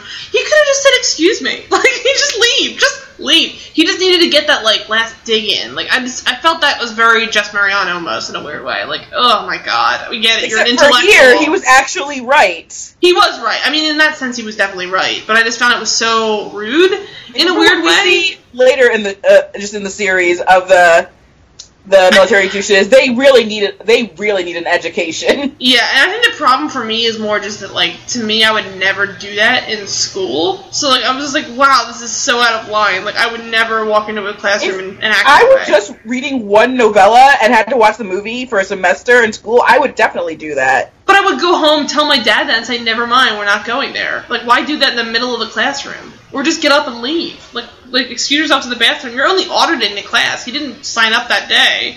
I don't know. I just like there's a million different better ways to deal with it than cause a scene on your first second in there and then like, disrupt this dude's class. It's clearly working for these people that are in the classroom. I know that you need more education in future episodes. That probably would have been a little more important. It just felt like such a weird diversion. His his mother died ten years ago. Cut him some slack. My mother's still Oh, alive, and I would have caused the scene too. I just and I apparently, not. pointing out that a novel is not a novel is causing a scene, and also that that's ridiculous for one entire semester. Then I would, yes, I would be acting out. I mean, the guy does. The guy, the, the teacher definitely overreacts to the re- to, to, to hearing that. But that's also it's military school, bro. You wanted to go there. What did you expect? Half of military school is guys that got kicked out of other schools and need some form of like you know authority. Like I'm not saying that this is a good There's education. The other half, you shouldn't have to cater. In No, fact, no, it's I agree. More rigorous because no, of that. I completely agree. But I'm I just really- like for him to be uh, shocked at how small the school is, especially after the guy said the, their version of academic is them watching Jeopardy episodes. Like he should have read the writing on the wall at that point. I, like I'm really like I was really kind of flattened by the fact that public school is never even an option. Like it's a nobody mo- it's an hour up- away by bus. It's like that's not even that long. That's how some I people's don't even- commutes are to work. Like that's I don't fine. even buy that either. I don't buy that either because it's Northern California. Come on. yeah, like like, where the is city of Northern California, Lisa. Yeah. city of um, Northern California. City oh my of God. California. But like it's never even But like, like where do they live that it's that far? out? Like, how could the father have a job there if it's that remote? You know what I mean? Like, what? yeah. I don't buy It's it. not like the father's like a farmer and he like bought the farm or something. like it's literally just like I moved to I the city for this well, great new has job. obviously enough. Like it has just enough room for you know like private institutions, but the public they we want to keep the riffraff out, obviously. Jesus. But so so he he I, I didn't make this town. this is You gotta be for the obvious connotations of having only like a private school and a military school no, in I know. town. It's just it's literally want a certain type of people around. ridiculous. But so he he walks home to find his brother having sex in his bed, which the scene was hard for me to realize like what was happening at first because I didn't realize Well, obviously surprise, the Laura was confused by a scene. I was like, how Laura, how did you not know they were like the grossest sex noises coming from No, no, no, no, no, no, no. I just didn't know who it was at first. That was the father, and then I was like, You "What? have what?" eyes. No, I did, but they just show the back at first. I was like, ugh. I was just, I was mostly just grossed out because I didn't hear, see it coming. And so he, well, literally. Well, neither so- did she because they were interrupted. Yeah, but so he he walks in, and then like later on they like have a little like tip as he like the brother like excuses himself from the from the girl he brought home, and he's like, oh, I didn't know you were gonna be home. He's like, you have already nailed a chicken there. It was like, oh. Uh, it was like I didn't like him before, and now like it's really starting to spiral. So I was like, Milo, stop! I was like, what are you doing? And because again, this is like the Ryan Atwood syndrome, where you have somebody who's got a tough upbringing, even though he doesn't in this case. But What are you talking about right no, now? no, no, no, no, no. Sorry. Do you want to like backtrack that and No, pretend no, you no, never no, said no. any of that? no, no, no. I, I think this is true. It's the Ryan Atwood syndrome, where it's you come Oh. to a new school and you're overwhelmed and you want to leave and go back to what you're used to. Fine, whatever. But like, That's literally any other fish out of water thing. Ryan Atwood is like the most extreme version of that. all right, I'm Yeah. sorry, my go-to. But regardless of that, like But any think fish out he of was water. used to, I was like, what he was used to was probably just another private school with more boys. Yeah, true. Yeah. But so I assume like, you all went to private school there too. Regardless of that, though, it just seems like he's like having the roughest day of all, and it's really not that big a deal. He's overreacting to the extreme, whereas at least in other that- that's like- situations, I mean- Brother was fucking in his bed. I mean, I it is mean- kind of. I mean, it is definitely hashtag first world problems, but hashtag white people problems. But yeah, I don't know. I mean, that's still gross regardless. It's just like the brother shouldn't have done that, but it's just. It's he was already just like ugh, and then he's like talking about like oh man I've only been here a week and you've already nailed a chicken there, and the brother then goes on to describe well he, the brother brings him back to school eventually or something. I forget what the situation is but he says why are you so upset about these girls being there? I've got three words for you take and vantage. I was like oh my god you're going to Stanford and you're saying shit like that? Like yikes he seems like he's from the military school or something. But so he says um he's like, you know, that's what you're supposed to be there for is to hook up with girls. And the the date who's with him is just like, what the fuck did I Yeah. get into? She's like eyeing him like, oh my god. And so he goes back to school, and this is where it becomes like the spiral has been going on this whole time, and this is where it like hits the drain. And he he walks in with two Rena Sofer, and he it was like a mandatory therapy session with a counselor. This is the only episode it looks like she's even in. So immediately that was scrapped. So no, he's just they fucked. do have a they have a counselor after that though. Oh, okay, good. So somebody else takes over. Yeah, Which, why? for Rena Sofer. She just got, didn't get the part anymore. Like some weird. Uh, what? Let's see. She she probably was on something else, honestly. Hey, I mean, it was coupling US. I don't know. God but no. so, uh, but so he he goes into this mandatory therapy session, and she says like, okay. Uh, she was on Ed at the same time. Oh, okay. Oh, that's a well, better choice. Better Yeah. choice. Yeah. So he so he sits in there and he says like, well, what's this even about? I don't get it. And then she's like, well, this is about advice. I mean, you know, I'm trying to help you be a better student, be better fit in here better. She's here basically to help the transition. She's what he needs in this situation. Basically, she's describing like you need someone to talk to you about like the transition in a way that nobody in your support system is doing right now. And so he says, well, what's with all this advice lately? Everyone's giving me advice and I'm still totally screwed up. And he's like, ugh. And then he says, like, I just wanted to fit The in here. okay?" hit me. The hit me. Uh, why did you drop out of Yale? Alright, so I can always think of that. So, um, uh, so he says, I just wanted to fit in here, okay? I've always had friends, but I've always been different. I'm like, well, this is the first time we've heard about this different thing. He seemed like a completely average person up until this point. Maybe he didn't used to be completely average. And it's like a Peter Petrelli thing all over again. And then so he's like, after my mom died, I didn't fit in anywhere. Dads don't bring cupcakes to your class on your birthday and know all your friends' names and all the parents' names and stuff. I was like, what? I was like oh, a good a good dad would, but your was like, shitty dad my notes doesn't. here are just like, what are you fucking talking about? I'm like, I know this is now, this is 2000, so it's definitely a dated point of view. But like, Let's say there are it's some families that are 1999, given when it was filmed. Let's say it's 1999. Right, but so I'm like, there are families now that are that are two dads that do that just very successfully. I'm like, what are you talking about? I'm like, this is lunatic speaking. I was like, yes, the dad can do that. That means he's a shitty dad if that's the case, or he's just not I capable mean, of those this is, things. again, this is like 17 years later. This is And nearly also, 20 like- years later. And also, Oh like, why God, is your It's 17 years? Oh Yeah. my Yeah. Yeah? I just realized how old I am. Mortality. Oh, mortality. You, mortality. but so, but the thing I is, like, gonna, I think I'm gonna pass out, literally. I love it. But like, like of all the shows and the situations to bring that to bear, oh man, it's a it's a, a rage a rage speech by Milo Ventimiglia, 2000 slash 1999 show. But so he he says this like like my dad didn't bring cupcakes to class or, or on your birthday. Or just Like even know his friends' names, honestly. look like, look, I get your dad isn't the same person as your mom. That's fine. But no one can be everything to you. Like that's like human life. dad Like doesn't seem to be anything to him. but also, like, he is giving him a good education. He dropped where he was taking him at the at the the, the minute he said he didn't want to go there and took him to a different school. Like, he is trying to provide for him. He's almost like college age. things. I mean, he's almost college age. Like, he'll be out of school soon. Like, if he can make it two years, and he's so brilliant, he'll be able to like even maybe make it quicker. Like.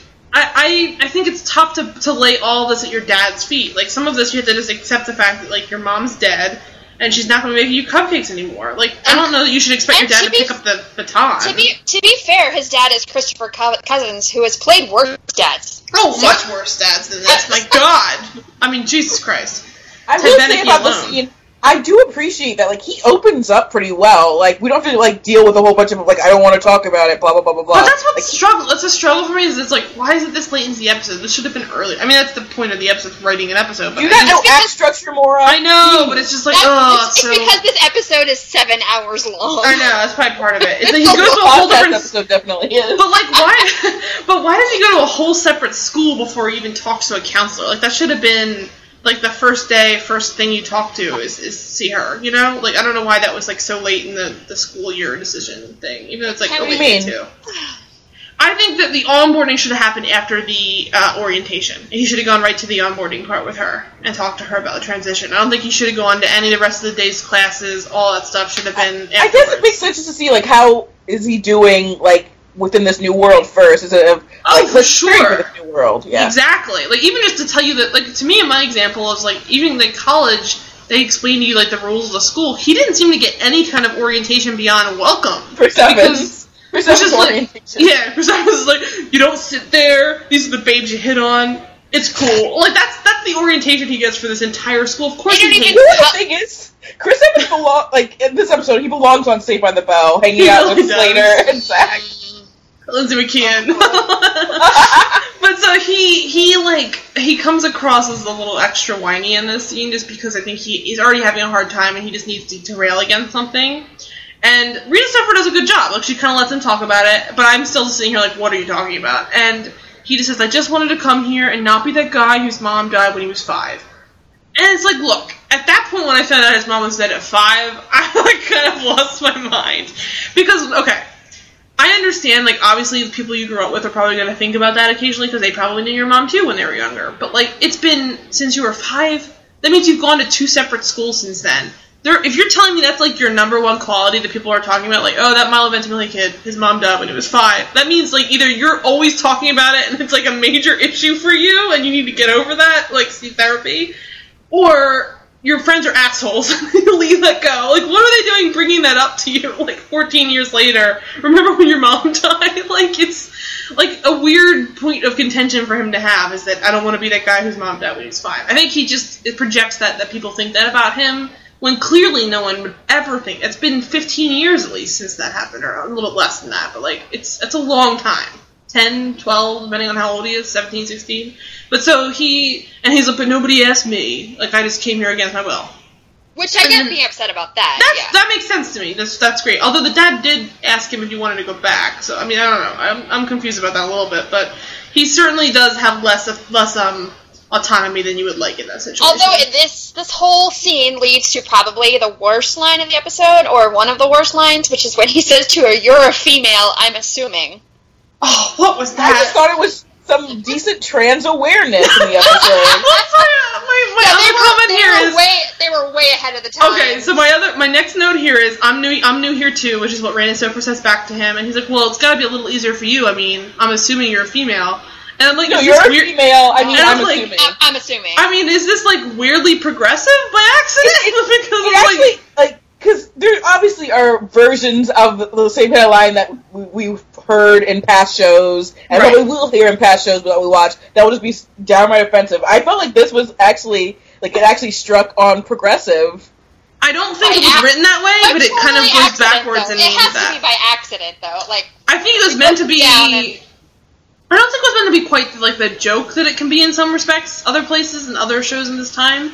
But I think it came across more just like I'm assuming, like obviously you're a female, but like it kind of reads like you know I'm assuming because like it really is just the way Milo is playing this character is he is oddly even though he's I just railed on him for being a, a, a smart little fuck.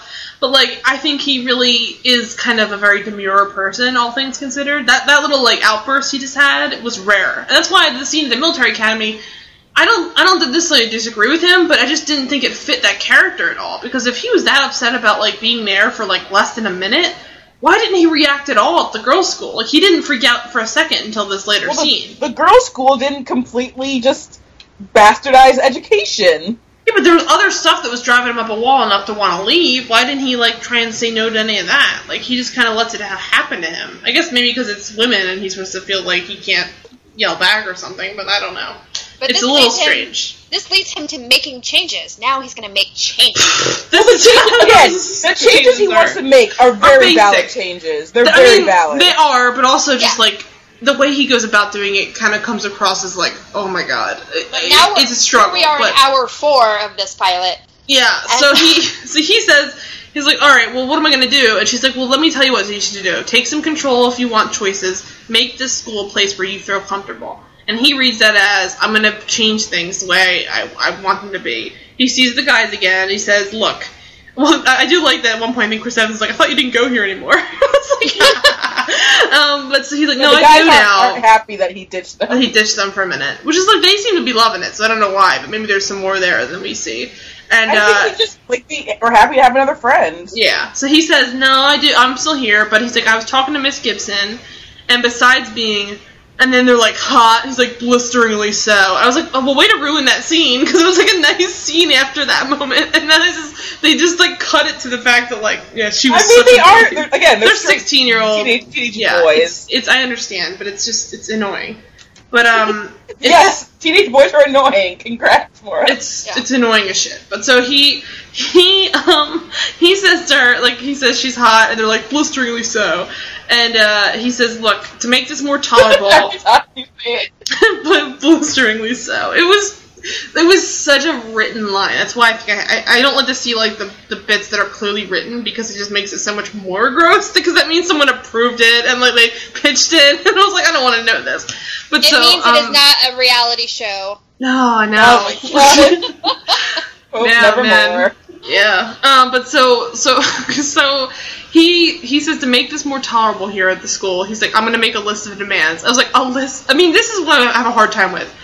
A bunch of young white guys making a list of demands. It's a list of demands, but again, it's just literally It's the basic locker things. situation, and it's the the cafeteria situation. Now this is Only if it had been things that- treated like a normal like I'd like to propose some changes. Can we please like go to the student body meeting and like talk about it or like bring it up to the dean or whoever? Honestly, the locker room nice. situation that's like an insurance risk, like waiting to happen. Just take some Right. photos. Go go get a disposable camera with your dad's money, and then take some photos. Spread it around the school and be like, "Do you would you want to be here?" And then when everyone said no, they'd be like, "See, let's get better places." Like that to me, like there's little things like that they could have done better. They treat it like we're living in squalor. We need your help. Like it's just so over the top. Which is, I mean, it is. It's a it's a show. Like it's trying to be dramatic, but it just comes across. but it's not a reality show.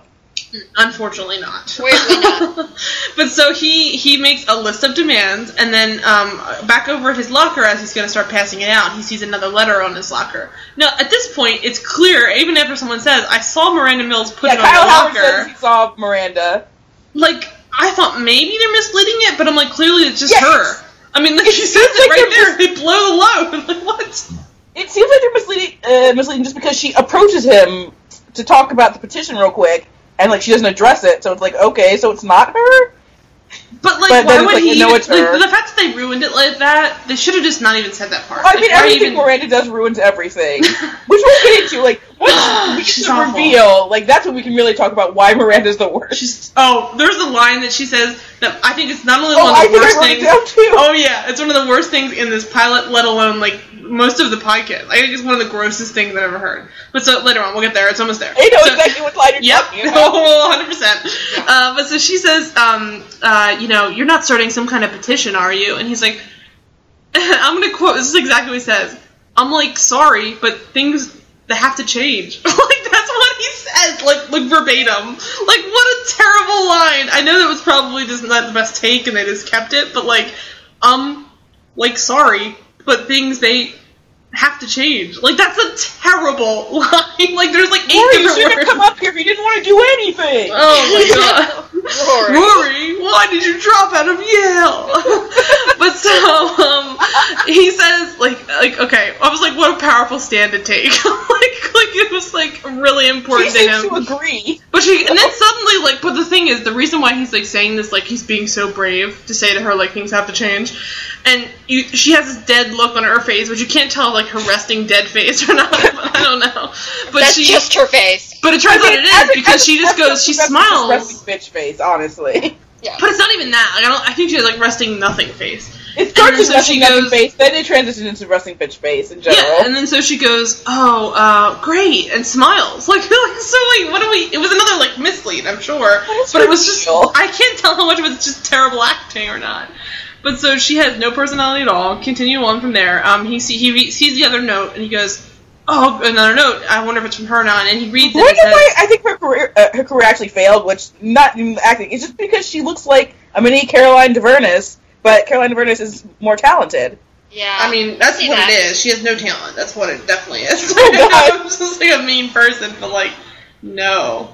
But um, uh, I, I have no interest in her. So angry. I, Good luck, I in, think it's. good luck in your law career, Margot Finley. Good luck in your law career. I mean, we mentioned pre-podcast too that I feel like if anyone would be the greatest partner in law firm in the history of the world, it'd be D- Duncan Kane. real life Duncan Kane, Teddy Dunn, who's also gone on to do law stuff.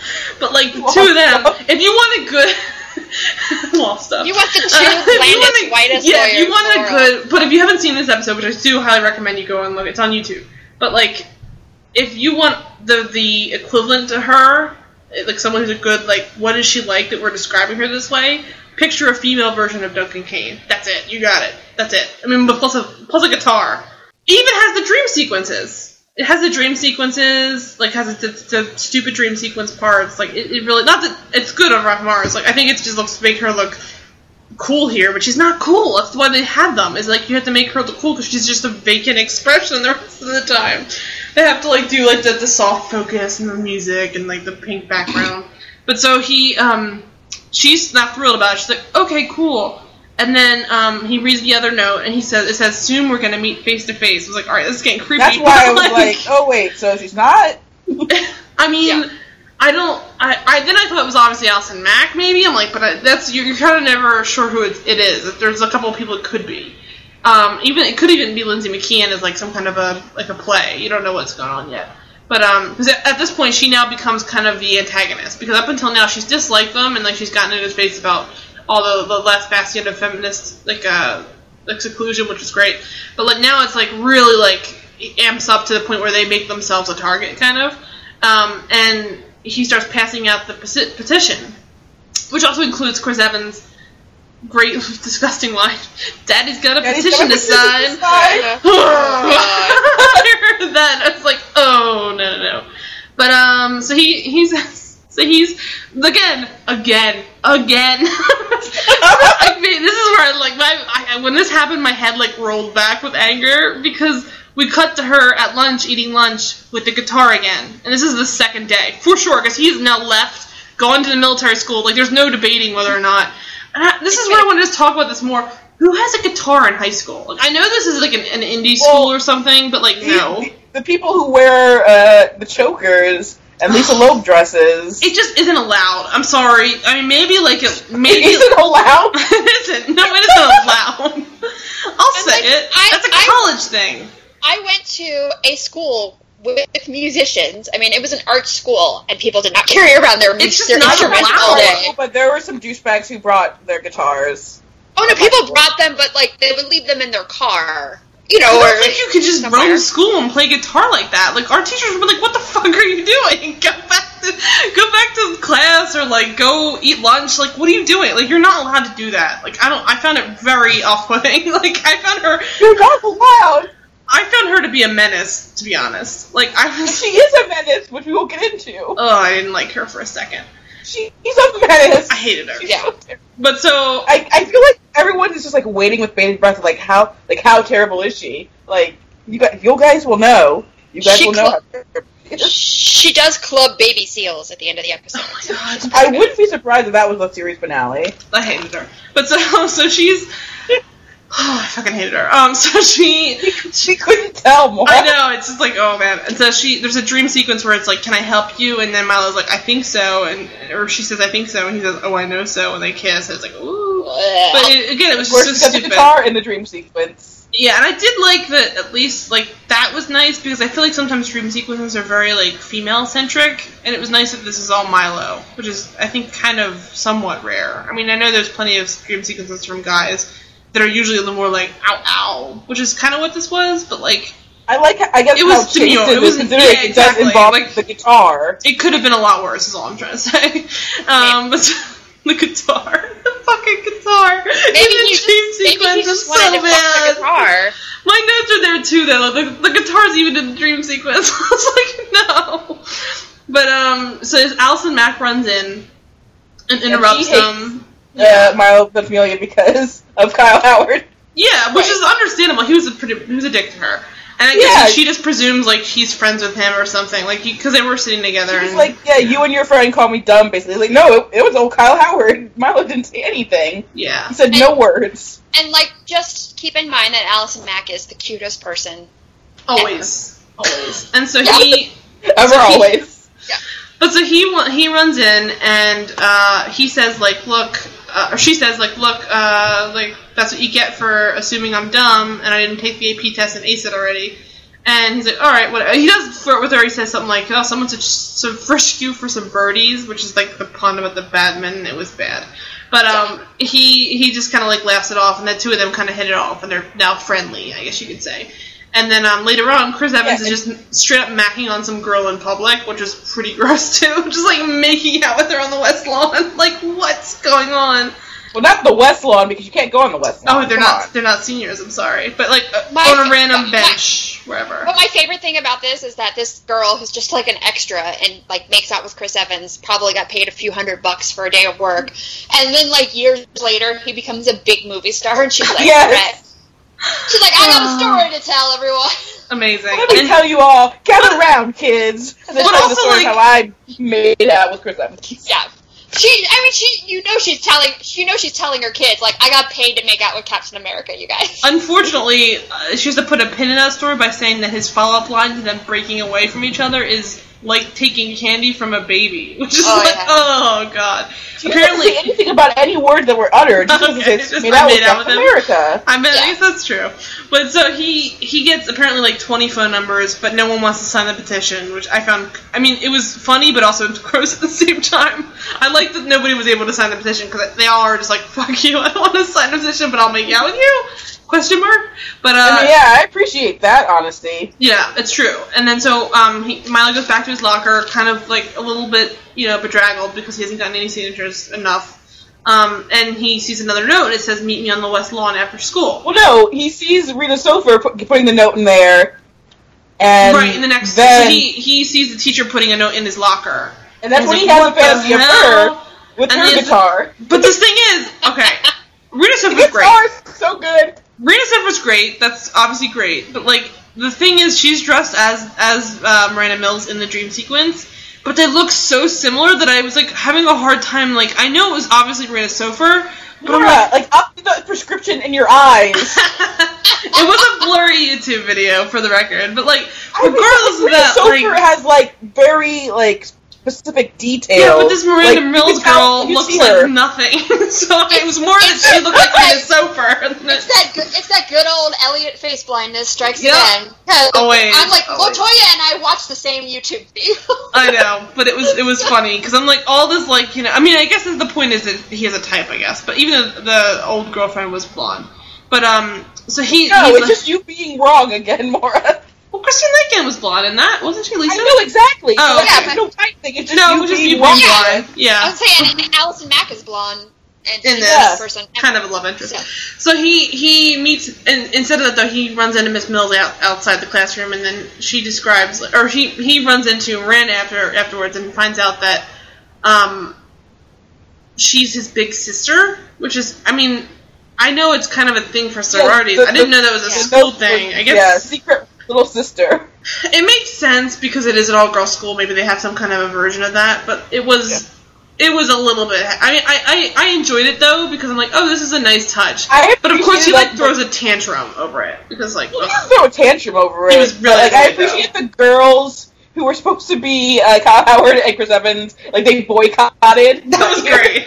Yeah. He's like, well, the other guys didn't get one, and he's like, oh yeah, the girls that got them as their big sisters refused to do it. So that makes sense. Like, And you know what? 'Cause they're There's a reason to be upset because, as uh, Miranda points out herself, I'm always giving guys the wrong signal. oh, we'll get to That's this. it. Alright, hold on, hold on, hold on. So she said she's his big sister, and then he says, I never would have dreamed. Well, first of all, like before she even says that yet, though, he's I never would have dreamed this is happening, and he thinks he's like kidding on. He thinks this is like an elaborate setup. She It does. intentionally gives guys the wrong signal. She does it like in the scene after she says it too to him. There is literally no way you could have meant for this to not seem she romantic in a specifically way. keeps doing things So you're writing in love this notes episode too, and dude. future episodes where it's just like you know what you're doing. It's Like, there's it's no obvious- way. It's obvious what her character is, and that's the kind of girl who uses her looks or whatever to be manipulative. Right. Oh yeah, exactly. She knows exactly what she's doing. Right. Mm-hmm. It's, And so that's why I was just like, I hate you, and it was like a different thing than like Yeah. of Lang or Marissa Cooper. so she because for the most part, like, like they're oblivious or like they're tr- they try their best. Like she knows what she's doing. So we get Look. the scene where she says, like, oh, oh, I didn't realize, like, you were taking this the wrong way. And he's like, immediately once he realizes that like she's his big sister and this is all like not the same, he it's not like her trying to get with him. He's like, check please, like he wants to get the fuck. He basically she gives him a bottle full of like candy and he's like bye, like he kind of like gets up to leave. And she's like, "Oh, oh no, you're taking this the wrong way. I'm sorry. I'm always doing this, giving guys the wrong signals. My Like, there's no reason to put those notes. No, the there's way no reason. No, one of the notes just said, "Meet okay. me on the West Lawn," and then No. she describes herself. My friends call me the walking pheromone. The worst fucking line. My God. Who Yeah. the hell approved that? Like, who? How did it get to air? How did it go through? How did she say the line? How did they I film mean- it? How did they cut different reactions to entire the line? character's a mess. That's just that's a It's just- whole different level. Like, ew. And then she says, she says, "Please forgive me. I'll die if you don't." Like, yeah, like no. Like, I really, really, really want you to stay here, basically. She, she I'll- does it again, basically. And she says, After no, she even says here, she says, I'll be the reason you stay. Yes! Oh, I'm doing it again, I'm doing it. And it's Oh. like, yeah, you're doing it again, you idiot. Like, it was unbelievable. And he said, You're like, doing it again intentionally. he looks like he's caught in a hurricane right now. Like, he is, like, going every which way. Like, he's, like, whiplash. Like, Well, one second he's well, like, no, oh, you're my like- big sister. like- the next minute, yeah, you're hitting it- on me again. like, like- what? His penis is going one way, his brain is going the The other. other. It's ridiculous. So and she's Confusion. reveling in all of it. Oh, she loves it. Clearly, I'm Like, so. I mean, like that's not to say that I'm trying to blame it on her. She's clearly enjoying this. Like this And, is like, where okay. she's thriving. So, you can tell. I, I, as I pointed out, like, there's just other moments in other episodes where she's clearly, like, she's not a good person, and, like, she likes to take down Allison Mack's character uh, a Oh, bit wow. because she realized Milo's into him, uh, into her. Like, there's uh, an episode where Milo and Kyle's characters are, like, they're fake fighting in front of Mhm. everyone, and Miranda says, oh, uh, Kate's too busy getting off on it, like, to break him up. Like, and then she's like, just an observation. That's what she says. She says it out loud. She also said that Kate's nice and all, you know, if you want that. But She so, says this to, to people. so she reads Milo's face like he's obviously not interested in being at the school anymore, and she was the only reason he was holding out hope. Which is, I mean, to be fair, a dumb thing to do, but it was just what he had. And he does actually volunteer that, which is good because she, he says that out loud to her. And then she reads it like, oh, wait, so you're gonna leave again? Like now you want to leave? And he's like, yeah. So she's like, oh no, you should stay. I'll be your friend.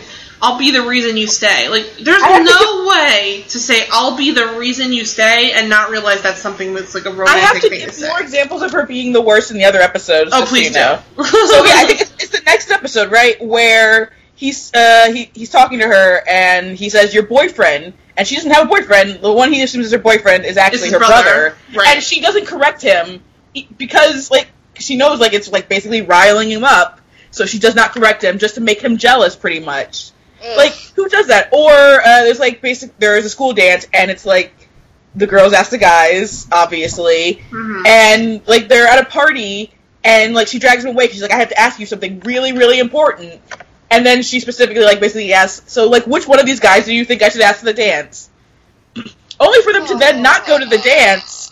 And she's hanging out with him, and she keeps throwing out signals that like, "Hey, I want you to take me to the dance." And her stupid douchebag brother has to point it out that she's basically to, to Milo that hey, she wants you to take her to the dance right now. Well, we'll Like- get to we'll get to the next episode when we when we wrap up. But I have some some things to say about her and that as well. The final scene of that is uh, bonkers. Like it is crazy to me that she thinks like she just expects she's so you want to narcissistic. now? Like, okay, we'll as well get it. we're gonna know now.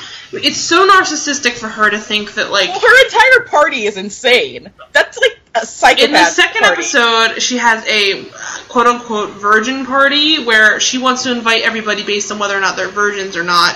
And if What? they do, Lisa, I'm telling you, it's amazing. And the whole party. plot of the episode is to deflower the virgins in the high school, and she literally like has them check boxes I and just then have to RSVP. take my glasses off my face. is unreal. It is like everything about it just comes across like an anti-bullying like a seminar. Like it is crazy to me that this even got to air. But so they check I'm actually boxes. surprised like it wasn't like a whole It's like pretty dark. thing. It's a dark thing to, and then never comment on it how gross it is. Really, they kind of make her the hero again of the episode. So she has everybody No RSVP. out how insane she is. No, fact exactly. She's still like the she coolest girl in school. party. Yeah. So, and also, like, why would you regularly throw a party when you're uh, whatever? So, like, I have so many questions. Also, don't really believe she's a virgin, but we'll get to that in a second. Well, she's definitely not a virgin. It's ridiculous. I think she was she was gonna cheat. She does it every year just to fuck the guy she wants to fuck, Latoya. It's like creepy manipulation. She's the worst. And Yeah, she preys on the virgins. It's like creepy. It's like a fucking like she's Cersei or something. But so she like she supposed to be sweet.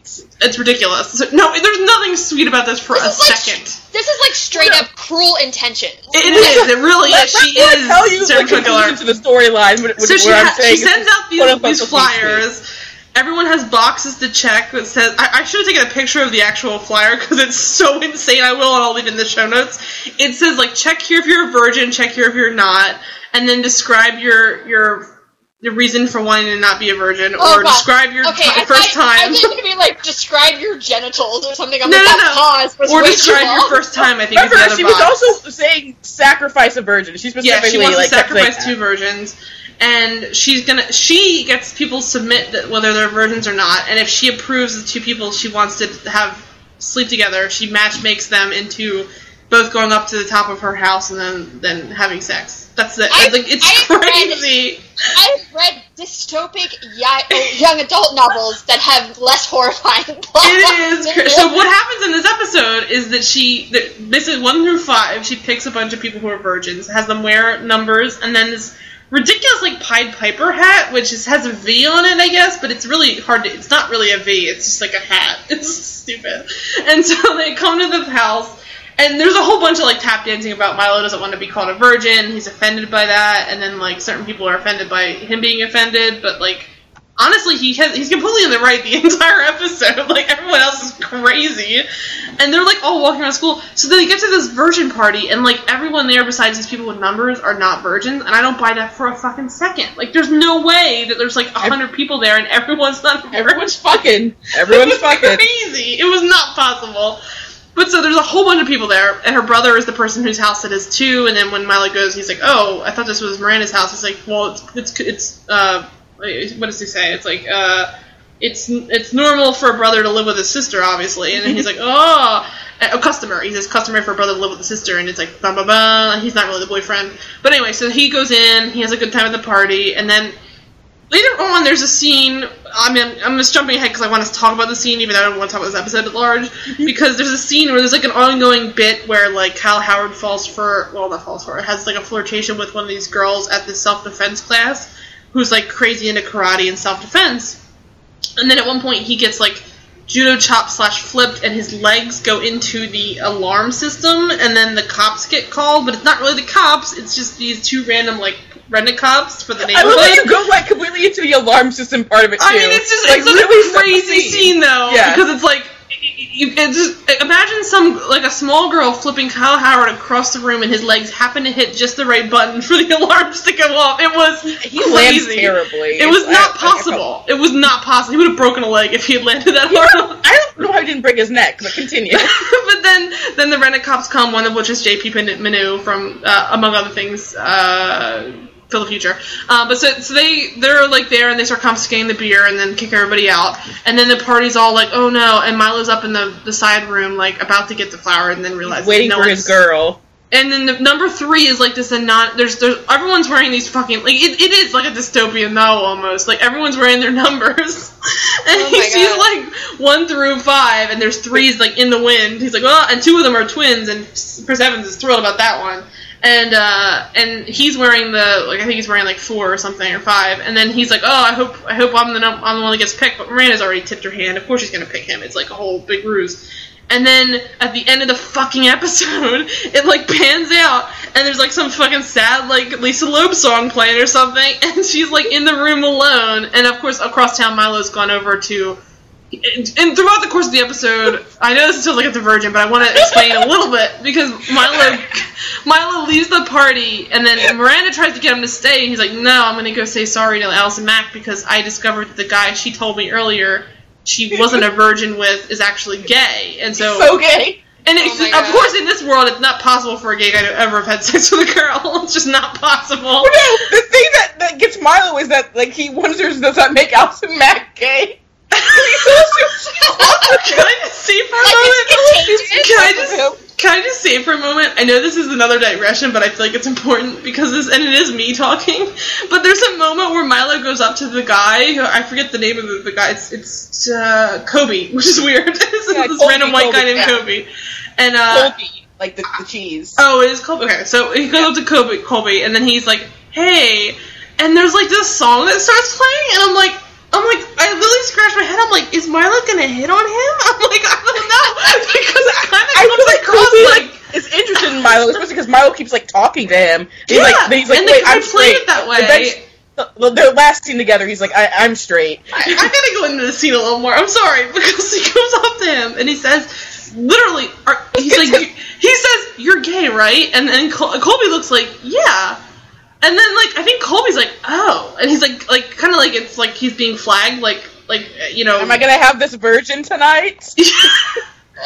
Then I was thinking like maybe Miranda had misunderstood and thought that Milo and maybe he's number three, and I was like I was confused and I was like waiting for the shoe to drop. But like the way Milo goes up to him and he says like Are you a virgin? Or no, uh, he says Are you gay? And then he's like Okay, I'm here for this thing, and then Miranda blah blah blah, and he explains it. But like he says some things to this guy, and the guy is very sweet, very nice guy, and he's like Oh I've pretty much been that way since birth, and I think he's trying to figure out if he slept with with uh, Allison Mack. And he basically says, "No, of course not. We were just friends or something." And then um, there's this scene where Miles like, "Okay, I got the information I needed," basically, and he turns to walk away. And this What, guy, you don't ever ask him if they uh, like confirmation if they slept together because No, again, he just thinks that they did of sleep together, and he thinks that made Allison Mack gay. it's Oh just my absurd. But also, like on top of that, though, like when he wa- when he starts to walk away, the the guy who plays Kobe is just like. You can see him like, oh, oh, we're done talking, okay, and like he like clearly was interested. He played it really cool. Like you could tell, like I he was like, Colby. He was yeah, great. he was great. He's only like two scenes, but he's been, and it makes no sense that he's able to figure And, like, out who Colby is based gay, of but he's not like super like stereotypical flamboyant either. Like he's Yeah, like, for 1999, he's yeah, a nice nice. guy. Like I'm actually like I you would be like I'm surprised actually when it comes to homosexuality. The show kind of handles it pretty well. But There's also so- an episode with lesbians. What's and, so like, great about that scene, though, is like honestly, when he walks up to him and the music starts playing, it does come across like a teen movie, and I'm like, oh, like, has this been a huge mislead? And he's like into Colby the whole time, and he's like, oh no, never mind. But like. On top of that, though, Colby just kind of plays it off like he's a little bit heartbroken. I'm like, oh, I guess Milo's leaving now. Bye. Like he could have just made it such a, like an arbitrary like bye, but like he like cho- chooses to be like, kind of like, oh, okay. Because like, the sad thing is, I think he did kind of think Milo was asking if he was gay because he was trying to, you know, read him. Like he couldn't tell if he was like, you know, interested in him. And you know, there's a moment there where he's probably hoping, oh, this guy came up to me at a party, and asked me if I'm gay, maybe he's gay. Like I don't know. And then you find out, like, of course, like Milo's just fishing for information and then leaves immediately afterwards. It's terrible. But like, um, Colby's just kind of, oh yeah, okay, bye, and then just kind of looks heartbroken as he leaves, Aw. and it's very sweet. But um, so anyway, so that that uh, digression aside, but so. After he finds out that obviously alarm might have been well, he uh, he assumes he's li- she's lying that she was a virgin, uh, that she is actually a virgin. Basically, he was she was lying that she had sex with him. Um, he goes to her house and then like you know commiserates or something. It's just it's a boring scene where they just sit on a, a corner and talk about stuff. It's not very interesting.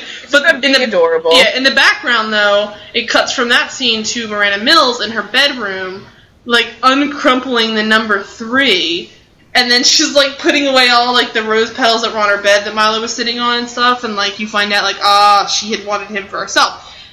Now the problem I have with this is not just that it's insane to think that she's a virgin, not to not to assume anything about anybody, but like no I, way. I, I honestly did not believe she was virgin. I just Not for a believe she second. wanted to take his virginity because that's what she does. She's like she Cersei, yes. But like that aside, whatever. Fine, we'll, we'll, we'll grudge that fact. But why is she hiding the number three? If this is a party that she does every year, and she's trying to claim like you shouldn't be ashamed of being a virgin, why isn't she wearing the three? She forces Milo to wear the five. Like it's such a hypocritical situation for her to be so obsessed with like deflowering these people and like obsessed with virginity, and then she's not wearing the thing herself. Like it is I'm the height And of hubris. obviously no It one's is gonna mock her because she's like Miss Popular who has guys, throws. may, maybe Miranda parties. Mills is a future serial killer in the making. I told you her name sounds like a serial serial killer killer. name. It really does sound like it's like a I- serial killer name. That alone makes me wish that this was like a five season show and it was just leading up to her becoming a serial I'm killer. telling you, like that that last scene of that show made me want to tear things apart. That was Again, the making me reason why. I'm like, she's definitely not a virgin and she was just manipulating is because in that whole thing with the dance, this is so Milo had uh, asked Allison Mack to the dance, Mhm. and they were going to go to, together. And then Miranda shows up at his house with her brother, being like, "Oh, my dad kicked my brother out of the house, and no one else will take him. Will you let him stay with you for a bit?" And then, so he has to cancel basically because he's just going to stay and hang around at his house with them. And then all of a sudden, Miranda's like, "Oh, I really wish I could go to the dance." And then he takes her to the dance, basically. And I get it. Like uh, I, I see where she could be like, a complicated person who has This is after feelings. she was already until she realized, oh, he's gonna go with Allison Mack. Then basically this happens, and he has to stop. He has to not go with her, and oh, now he can go with Miranda. But it's like what you're saying. It's like I've seen other characters that have similar like motivations. But they're But, not like, supposed to be like the. They're supposed to be like, complicated on top of that. You know, the there's nothing else here. Not just completely evil. Exactly. Or they have some kind of like an ulterior like life like story that we're not hearing yet. She seemed like she's a completely the house is nice, there's not like a complicated family life, it seems. Her, brother's, a bit of an asshole, but like good fine. brother. It's stupid. Like it's like a it's a completely straw man character. Like she's just made to be a villain when she needs to be a villain and a hero when she needs to be a hero. Like she's she does everything. She's everything to everyone. It's not interesting. Again, I'm sorry. She brings grain alcohol to school in a water bottle, like Cooper normal Light. thing. Oh my god! But so she's honestly, and this is, uh, I, I'm we're jumping off to that that scene for a second. I want to go back to where we were. But we'll go back to the, this like human pheromone or walking pheromone scene, which is gross. The when she says to him, "I'll be the reason you stay." That's where my notes were like, "She's a bad actress. This scene is dumb." Like I, I, I she's this is where she's supposed to nail it. Like that's like the one scene she's supposed to be really good at what she's doing, and it is so unconvincing and boring, and and almost feels like why am I even sitting through this? And then like on top of that, we get more of her. Like at least leave her like the mysterious person. Oh, I get to oh my god, I have the I have nerd cooling quotes too, but like. I wanted to make a quick uh, comparison of Miranda Mills to Leslie Bibb's character from Popular, except for in Popular they co- constantly address how Leslie Bibb's character is like either like actively or passively the worst. They never do that with Miranda Mills, as far as I've seen. It's because like also because her best friend was like Nicole, so she would usually allow Nicole to do like all the evil work and like just not to get her hands dirty. But like yeah, she was they made a, a Sam at least uh, made a point of pointing out like, hey, you can't just pretend you're the, the nice girl when you associate with people like uh, Nicole and even Mary Cherry. Well, yeah, I mean, that show was obviously better about giving more levels to these Yeah. kind of archetypal characters, high school That was the whole characters. point. Yeah, I mean, it's, it's always sad when you're we do one of these like podcasts and you're like, hey, you know, Ryan Murphy did it better because when do you get to say that? Well, Exactly. whenever we're talking about popular, that's about it. well, maybe some other things. except for the episode of Popular we did talk about on the podcast. Right. we left off around the time of um like her being giving him that makeover situation but like i don't know where we're supposed to get this like the happy-go-lucky side of her from because she's been this mysterious person up until now and i understand like now she's supposed to be like his friend instead of his love interest but then we immediately switch back to love interest by not only in the episode like the end of like the whole other next episode is fully her being a love interest so i don't know where we're supposed to get this like like this montage moment of them being good friends. Like it was just so out of Uh, out of touch with the rest of her. Se- like if you're gonna cast someone who's gonna be the like, vacant, non-expression having love interest, then Laura, some- you're just being like aggressively like you're attacking this woman. No, no, no. I only mean in the sense like if you're gonna pick someone who's gonna play that character, let her keep playing that character. Don't also give her moments where she says nerd cool. Like that is just not the same person. It is it is such like a like a whiplash moment where you she becomes like this like BFF person where she's never been like this friendly like hey what's up let's have a good time. She's been like hey cool playing guitar It's- like it's weird. It's weird, yeah, because like she's so many different things just in this episode alone. Like she's the alt, like the alt uh, dream girl. Right. She's the most popular girl in school. You know. That that alone is She's- so stupid. Who would find her? she's a girl who's like really into school traditions. Like so stupid. who is But she? also like she turns around and she gets like other friends to sign this. We'll get that in a second. Like it's so She's a walking stupid. pheromone. that alone made me so Oh. grossed out.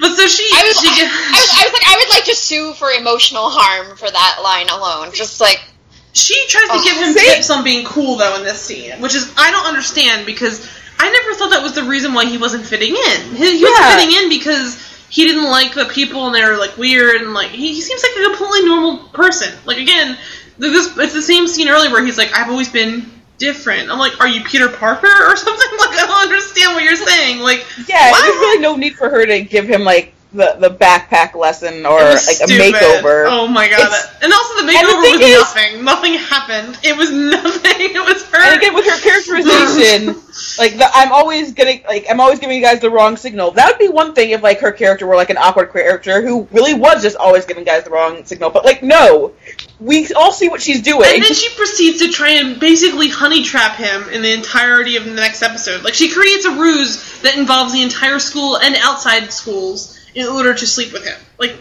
that's insane. like how could Oh. I don't want to give you the wrong signal and then I'll proceed to do that? Like what?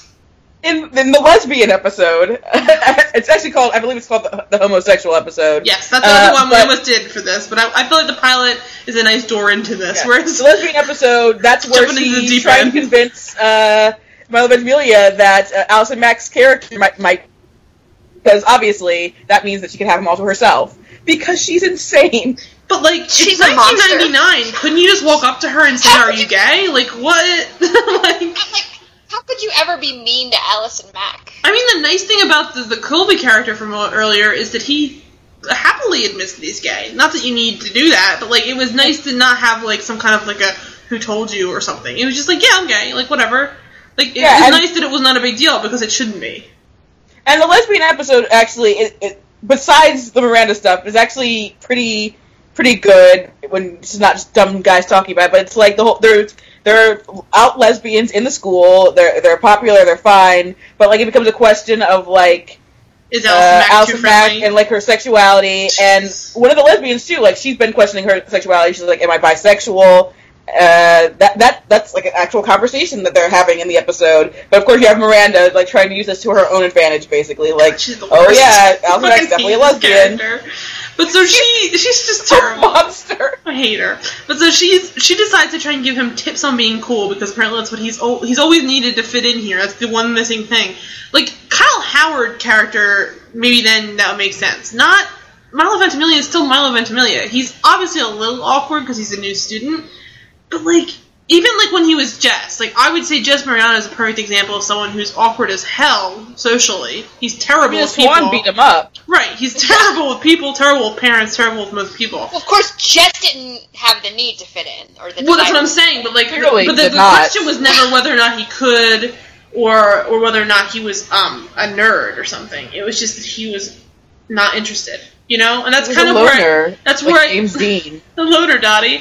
But like, I mm-hmm. think that the trouble is with this is he's kind of playing a similar character, but they're just trying to pretend like he's, also nerdy. he's not so much a loner that like he's He not looks like. Milo Ventimiglia. Like I know he's a little bit young on on the side here. He's not Yeah, like they all look in high pocket school. sized. But he still is definitely not never a bad looking person. Like still a very young little baby Rocky. Like it's not like a young Bruce Springsteen, whatever you want to call him. Like he's not someone who's been like you know picked on because he's ugly or something crazy like that, or like big Well, picked on because he's wearing his his back haircut. or he's wearing his backpack on one shoulder. Like, okay, so I'm gonna quote this. Like, basically, she says to him, "Here's a good tip." This is her version of like, you know, I said. I, I just I, earlier I said I'm gonna get she's gonna she's giving him tips on being cool. You'd think this would be like a montage where she shows like you should wear this type of an outfit because like it's Northern California and everyone's wearing like cool like you know. Like, Is it like can't, Everyone looks like they're in a Claire's catalog. Yeah, It do. should be. It should, it should be like "Can't Buy Me Love" when she turns Patrick Dempsey into a cool guy. Well, traditionally, when you, I mean, it's a stupid. It's an, it's not to say that this is stupid, but it's it is a little bit much. Like it's a Save the Last Dance situation where they grab a bandana and use it as a shirt. Like I understand, Yeah. like there are situations where you can come across. as the the I know. example. I'm sorry. I'm trying to give montages of people being cool, which is not very good. Or clueless. I'll say clueless. There you It's- go. it's getting Tai up to speed and clueless. So like I understand there are scenes where that's going to be a good montage, but like usually that implies that they have some kind of like a backwards style to start. he never really has that. And then when she does give the tip, the things that she improves are so stupid and arbitrary. I'll get into it now. She says you have to wear the backpack on both shoulders. It's not some big public high school where everyone's trying hard. It's nerd cool. And then she slips them both.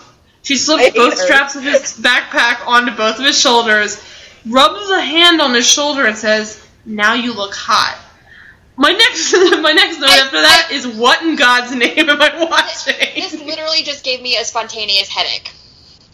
Like it is it is ridiculous like, i mean it, it, there's nothing about that that it seems like a joke like wearing both both backpack straps on is cool like i think they're thinking this is like an edgy thing like nerd cool is cool again because i guess at this point that wasn't quite the most popular thing that it is I mean, like surprised say- you're not it- it's focusing really on the lampooned. elitism that comes from her. It's like this isn't public school. Yeah, you know, there'll be some tryhard that like has to put it on ones. I'm like, what the fuck? I'm like, I, also like, way to take down public school. Like, you're so badass. Like, what? And also just like, what a stupid thing to say. Like in general, like who cares about backstrap straps? She comes in with I a, mean, with a fucking guitar strap. are very strap. important, Mora. Like, bi- But like she comes in with a, a guitar Yeah. on a strap. bitch, She's not wearing a carry guitar backpack. every day. Calm down. Apparently, she could do whatever she wants and still be cool. No one, also, no one's really wearing backpacks. Like, it would have been better to say no one wears backpacks here. Just carry your books around. That would have made more sense to me. like, that's an honest thing. Like, you look, you look like a bit of a dweeb carrying a backpack. Like, it's stupid, but it makes some sense. Like, the arbitrariness with with with, with which she talks about the straps being on both sides is like, wow, you are so. It's almost like, I mean, it, it comes across. There's a quote from Community where uh, Abed says to Britta, where he's, I forget when, when it was, but he says, makes your lack of flavor kind of a flavor in itself, kind of thing. Like, it's kind of like she's so obsessed with other people's opinion of her, and you kind of only realize it in this moment, because she seems like this cool, like, erudite, like, I'm only playing guitar in the, in the quad, I don't really care, I'm, like, free, like, you know, like, like hippie kind of thing. And then, then she comes out, like, here's how you wear your backpack straps. I'm like, you must be obsessed with how people look at you because no one besides people who are so obsessed with status notice something as arbitrary as a backpack strap. Like, She is not the alternative like- cool woman she pretended to be. Exactly. That's what I'm saying. Like this is like apparently. undercutting everything. It's just so stupid. I don't know why they did this. Oh man, and she's like the most popular girl in school. Yeah, it is. I want to just like she's- study the character. She is a ball of of contradictions. this is why you guys should watch the rest of the episodes uh, because just I need someone else to like watch To see and, this, to to examine witness. this and like see that I'm not crazy. I, I picture you now, Latoya, like spraying a bottle of, of a silver spray paint on your face and screaming out "Witness me" as you, as you I was like- play on YouTube. Uh, for the audience, before we started recording, like they're sending me messages like, "You need to watch this. You need to watch the rest of the episode. Watch all the episodes." Latoya is like, "Just I watch will them all." say- and I'm like, and now we're sitting here trashing this entire show, and I'm like, Look, and you want me to We're what? trashing it, but it's a delight. I mean, it's a I, I total think I've also said like the things the show does well too. And again, It's a- it's a I need someone mixture. to It's- witness this. Witness. Among the like Miranda Mills dumpster fire, sure, yeah, there's little nuggets of gold Again, there. Lizzie McCann is great. Yeah, she is As great. She really is great. Everyone's great, I want honestly. more of it's her just for sure. And actually, Lisa, I will say that I didn't get to it in that other episode because we had so many different digressions. But there is a scene where Chris Evans kind of like moseys up to her, and they kind of have this, this great chemistry. Where I'm not going to say that they would sorry, probably I- pair can I not say it? The cherry. No, go ahead, say It's it. just the cherry conversation, right? So yeah, so there's so a scene. dumb. I mentioned it briefly. Uh, it's a, again, it's a virgin That- party, which yeah. is still insane. And and then she makes a comment because she's she's her. Imagine Autumn Reeser is the same level of like Awkwardness, oh my yeah. god, this is stupid. I don't even know why she's there to be honest. She seems like over it because there is beer being served. It's a little bit risque even, but like there's um, it almost feels also like a school think sack. she actually is like also popular, and I, like I think it makes sense that she would No, be no, popular. no. No I know she is, but Yeah. like it seems like a school sanctioned party in a way. But there's like beer kegs and stuff. Like it's not. It doesn't make any sense. I know why is that like the like job fair thingy or whatever. That's when she was like bringing up the invitations. And I Like, know, I know it is like you know, it's Northern California, so maybe they're just chiller there. But just, it would just not. I mean, that happens here, but it's just, just not. Just, just tell her the story. Okay, so story. so there's in in in in t- keeping with the theme, I guess you would say, there's just bowls of cherry soda laying out, and I guess this is to be the only. Although he says it's the only soda being served, it's really the only like you know thing being laid out in public. There's probably other drinks back there because people are drinking beer, so he's wrong on that. But either way, he says like, oh, it's funny, like, or he's like, oh yeah, look at this cherry soda. She's like, oh, it's funny that they're only serving cherry soda at a at a virgin party. And he's like, oh yeah, it's funny. And then she's like, you don't get it, do you? And he's like, well yeah, I, I get it. And he like kind of like you know tries to pretend like he knows the joke of you know cherries at a virgin Right. party, which everyone obviously knows, but he's just dumb. And then like there's a, a bit of a uh, I think I think very purposeful. There's no way this was on purpose. Um, physical physical comedy bit, which they both play very well, partly because they have very good chemistry and they maintain like kinetic eye contact the entire time. There's like deep eye contact between the two of them, and they're kind of like smirking at each other because they are like antithesis. She's like the intellectual who wants them kicked out. He she tries to get him expelled during this episode, and then um, he's like you know fucking Chris Evans in the show. Yeah, and, And- and, she does it because he's an idiot. But like, I, it's not until this moment where she like really realizes just how dumb he is, and I think she finds it kind of endearing. Exactly. Like I think there is like a it's it's, it's the Autumn Reeser with um Ben McKenzie vibe, where it's like the almost the absolute not an idiot. No, he's not. But no, no, no. But I think it's definitely the same kind of it's how she would react to Luke Ward. Yeah, yeah. But I think there's a If chemistry Terrence that's and Luke there. Ward were in a scene together, I would die because it would be the best scene in the world. But so so anyway, so he reaches out, grabs one of the cherry sodas. Still not really understanding the pun, but almost like that's it, it's almost like if he was actually a genius and did get it, it would be perfect, but he doesn't. I don't think. And he takes the cherry soda, maintaining eye contact with her. They're like flirting about whatever. There's like rambling on, and he pops the soda as they're talking, and it's like I mean, to me, there's nothing more overt than the fact that he's popping her a cherry soda, and then she like takes the soda and then you know, maybe takes a swig of it or something, or he does. I don't know. But it's it's funny because I think that the two of them are definitely tough to. They're such antithesis characters that the fact that they actually work that well when they're paired up against each other is a good sign that they had good chemistry. Because you can sometimes get a character that polarizing with the other one that's that polarizing, and it becomes almost like too much, and it, it just can ruin a show. Whereas this, I think, it carries it well. But anyway, so in this scene though, she's there like pissed off at this. Obviously, she comes up with 125 girls that are not interested in this signing the, the thing. And Chris Evans is, they're all on his side. They all try to get the signatures that didn't really work out. But um, And she brings up ladies' nights. Lindsay McKeon comes in and says she she says, "Oh my god, that was crazy." There's another scene later on. We'll get to the ladies' night. Sorry, but so she has a student meeting with the dean, and he's there too. And I do like that that they both sit in there, and Milo thinks he's going to have this conversation about like this great thing he's doing and like all these names he got, even though there's not made that many. Um, although I do think at this point Miranda has gotten the signatures for him, I think, or is that Yeah. afterward? Okay. Yeah. So he presents the extra signatures that Miranda got for him because he couldn't do his job well. She got all his for her friends to sign for her, and um, She probably He pres- blackmailed people. he that's kind of proudly presents them to the dean, who I didn't mention before is actually I love her. She's Gretchen from Malcolm in the Middle. If you remember the two German uh, branch owners from like seasons four and five, they're great. I mean, it's a really specific, but if you remember them, they're fantastic people. Great character actress. And so she's sitting there like, oh, like how are you? How are you doing, Milo? La la.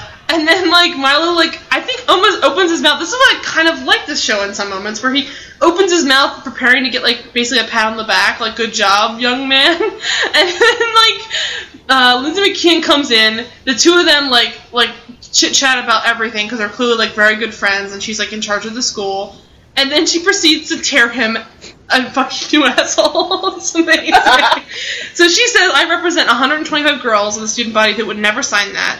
You will never fit in here. You cannot be one of us. And it's like, She goes in. I am amazed Yeah, she the goes dean hard. lets him. She lets her talk to him like that right in front of her. I was like, and she doesn't say a fucking word. And I was like, she, oh she my knows her god. place. That's why The dean is not in charge of the school.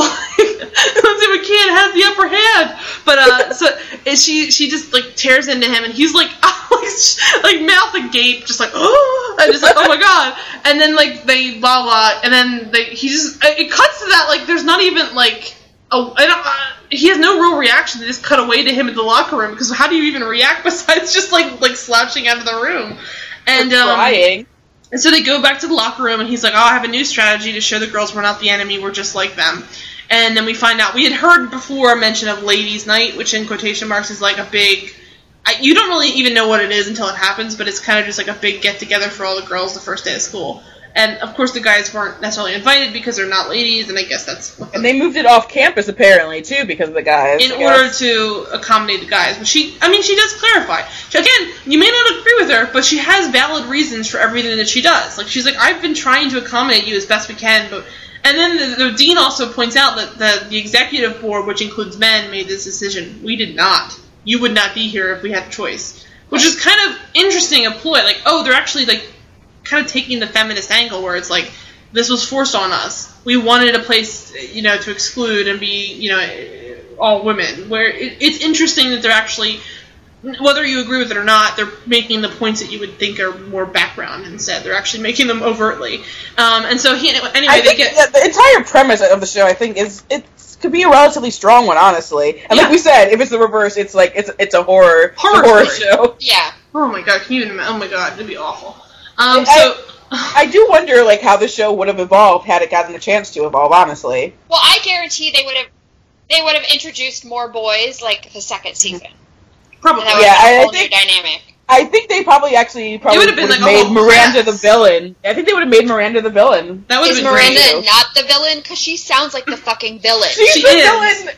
Of, like if you are paying attention, Yeah. But it's not being completely said she's the villain. But like they would have made a firm stance on her being She- like okay. she would be Lindsay like the- McKeon. Lindsay McKeon is is like the Joker, and she is Two Face or something, or she is the city of Gotham. I guess we could say. She is- Miranda Mills is the city yeah, of Lindsay Gotham. McKeon, like by the time like uh I guess maybe after episode two, like I wouldn't even call her a villain. Like She's she's, just the snotty at times. Like Like I said the, earlier, the joke she's I more- made. She's more antagonistic than yeah, she's mostly introduced that way as, as the one who gets them to. And Yeah, uh, what episode? It, it might be episode three where Milo introduces his dad to his friends, and she's in that group with the, of friends. Really? So yeah, Oh, which is And great. like, I his like dad that picks- about his dad She seems picks like them she's up. and she she's she's right a there. reasonable person. It's just I think in this in this episode she's just trying to make sure that these guys don't come in and like hurt the girls. I mean, it sounds it sounds like a really ridiculous thing that to to be like like championing, but when you think about it, like this is a place where these people have safe paid space, money. really. Yeah, that have paid money to go where it was all girls. There's a lot of people. There are schools. I mean, there's a school in my area, Bryn Mawr College, that is still all girls. It's one of only, I think, one or two left in the country that are Well, colleges that are all girls. it's very di- it is different because all of these things were created when women didn't have spaces in Exactly. even a men's environment. So, like Girl Scouts and Boy Scouts, Girl Scouts were created because girls couldn't be in Boy Scouts. Girls' schools were created because girls weren't allowed to go to school. And for those people that So- might think that we're being a little bit hyperbolic about the fact that if there was a, a opposite version of this where women were included in a, in a club of mostly boys, just look at the Girl Scouts versus Boy Scouts and have a conversation. Um, so when it turns to inclusionary, like just read up there's read up like some some recent headlines from either one of them, and you're gonna find Yeah. out which one's more open. it's the girls girls or the boys.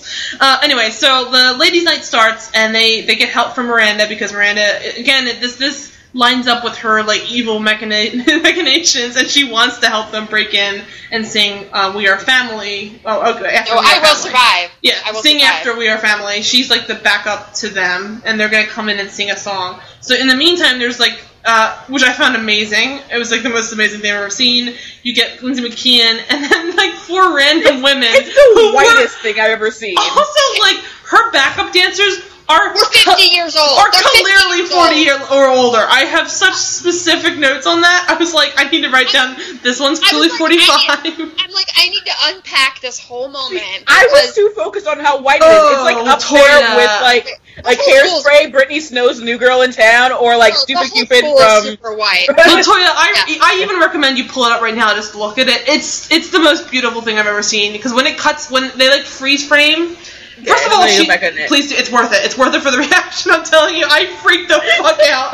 My, in my notes, it's bolded and, and italicized. They are clearly 40 years old or older. And Here was like, my here was my theory is that because Lindsay McKeon is obviously like friends with the dean and she's like that kind of Hermione all esque know-it-all, that her only friends are teachers. I so believe it. teachers. I believe oh, it. Oh no! Yeah. Yeah. Do you see them, Latoya? Not yet. I'm just I'm just Okay, thinking of her please let us Hermione know when you friendship do. with adults. It's it's it's sad, but it's beautiful at the same time. But so they're also wearing very different outfits to her because she's clearly the Diana Ross of the situation. It's Of course. insane. even like- if, if they're the same age as Diana Ross. I need to even go. Oh my god! I need to even go into it further because she's got this bright, like, like, like sassy little, like, like a sequined dress on kind of thing, or something like that. And they oh have God, these- you they see are it? forty. I know, isn't it great?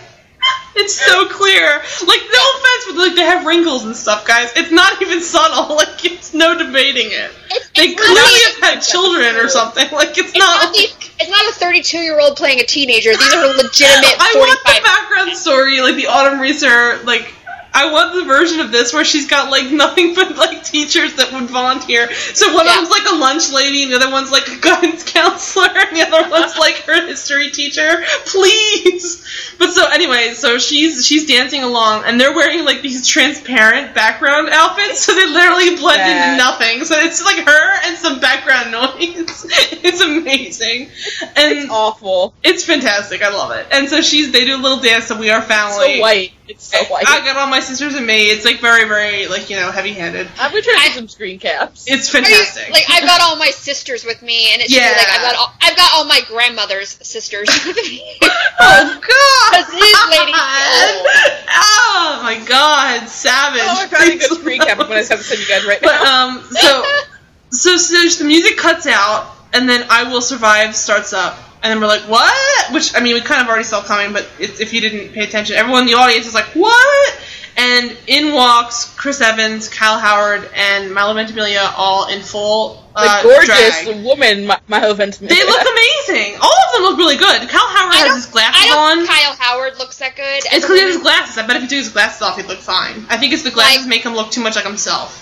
I think Milo and Chris look beautiful. It, it's, it's like a it's a Boy Meets World situation where one of them is Matthew. Well, actually, they're both Matthew Lawrence, and they look amazing. and it's like uh, and Milo Ventimiglia, you can't even tell. Like I knew it was him the whole time, but I kept looking at his face. I'm like, I I- can't yes, see kept Milo's not- face. I'm Like, like, he was not- a woman for a moment. My Beautiful. Ventimiglia look good in drag. And so, I'm just so. Chris Evans Yeah. looked fine too. he also looked he looked I think, older, like- but he looked like fine. He could Milo. Milo could be a drag queen. He looked Well, I think Milo's Milo's legs, his knees are a little too knobby, and like his legs, Oh. skinny chicken legs. But But, he- he's his beautiful. face- his I think face is Chris like Ev- a- I think Chris Ugh. Evans had the most beautiful legs, though. well, come he's on. yeah, he's much taller, I think too, even though he's And shorter than this. I figured out what happened. Okay, Chris, I was watching this and I'm like, why does Chris Evans in drag look familiar to me? And it's because I think they used the same wig on Chris Evans that they would later go on to use on Michael Rosenbaum in Sorority Boys. Yes. He looks uh, like Michael Rosenbaum. Another. I was about to bring that up Boys. again. That's another situation where And I Milo. like- Milo looks was similar to Michael Rosenbaum. Where I like sometimes when I watch that movie, which is not that often, but every time I catch it on it is that cable. often. Well, when I, when I catch it on cable, me. whatever. But But like, like, consider sentence with sometimes when I watch that movie, you watch it often.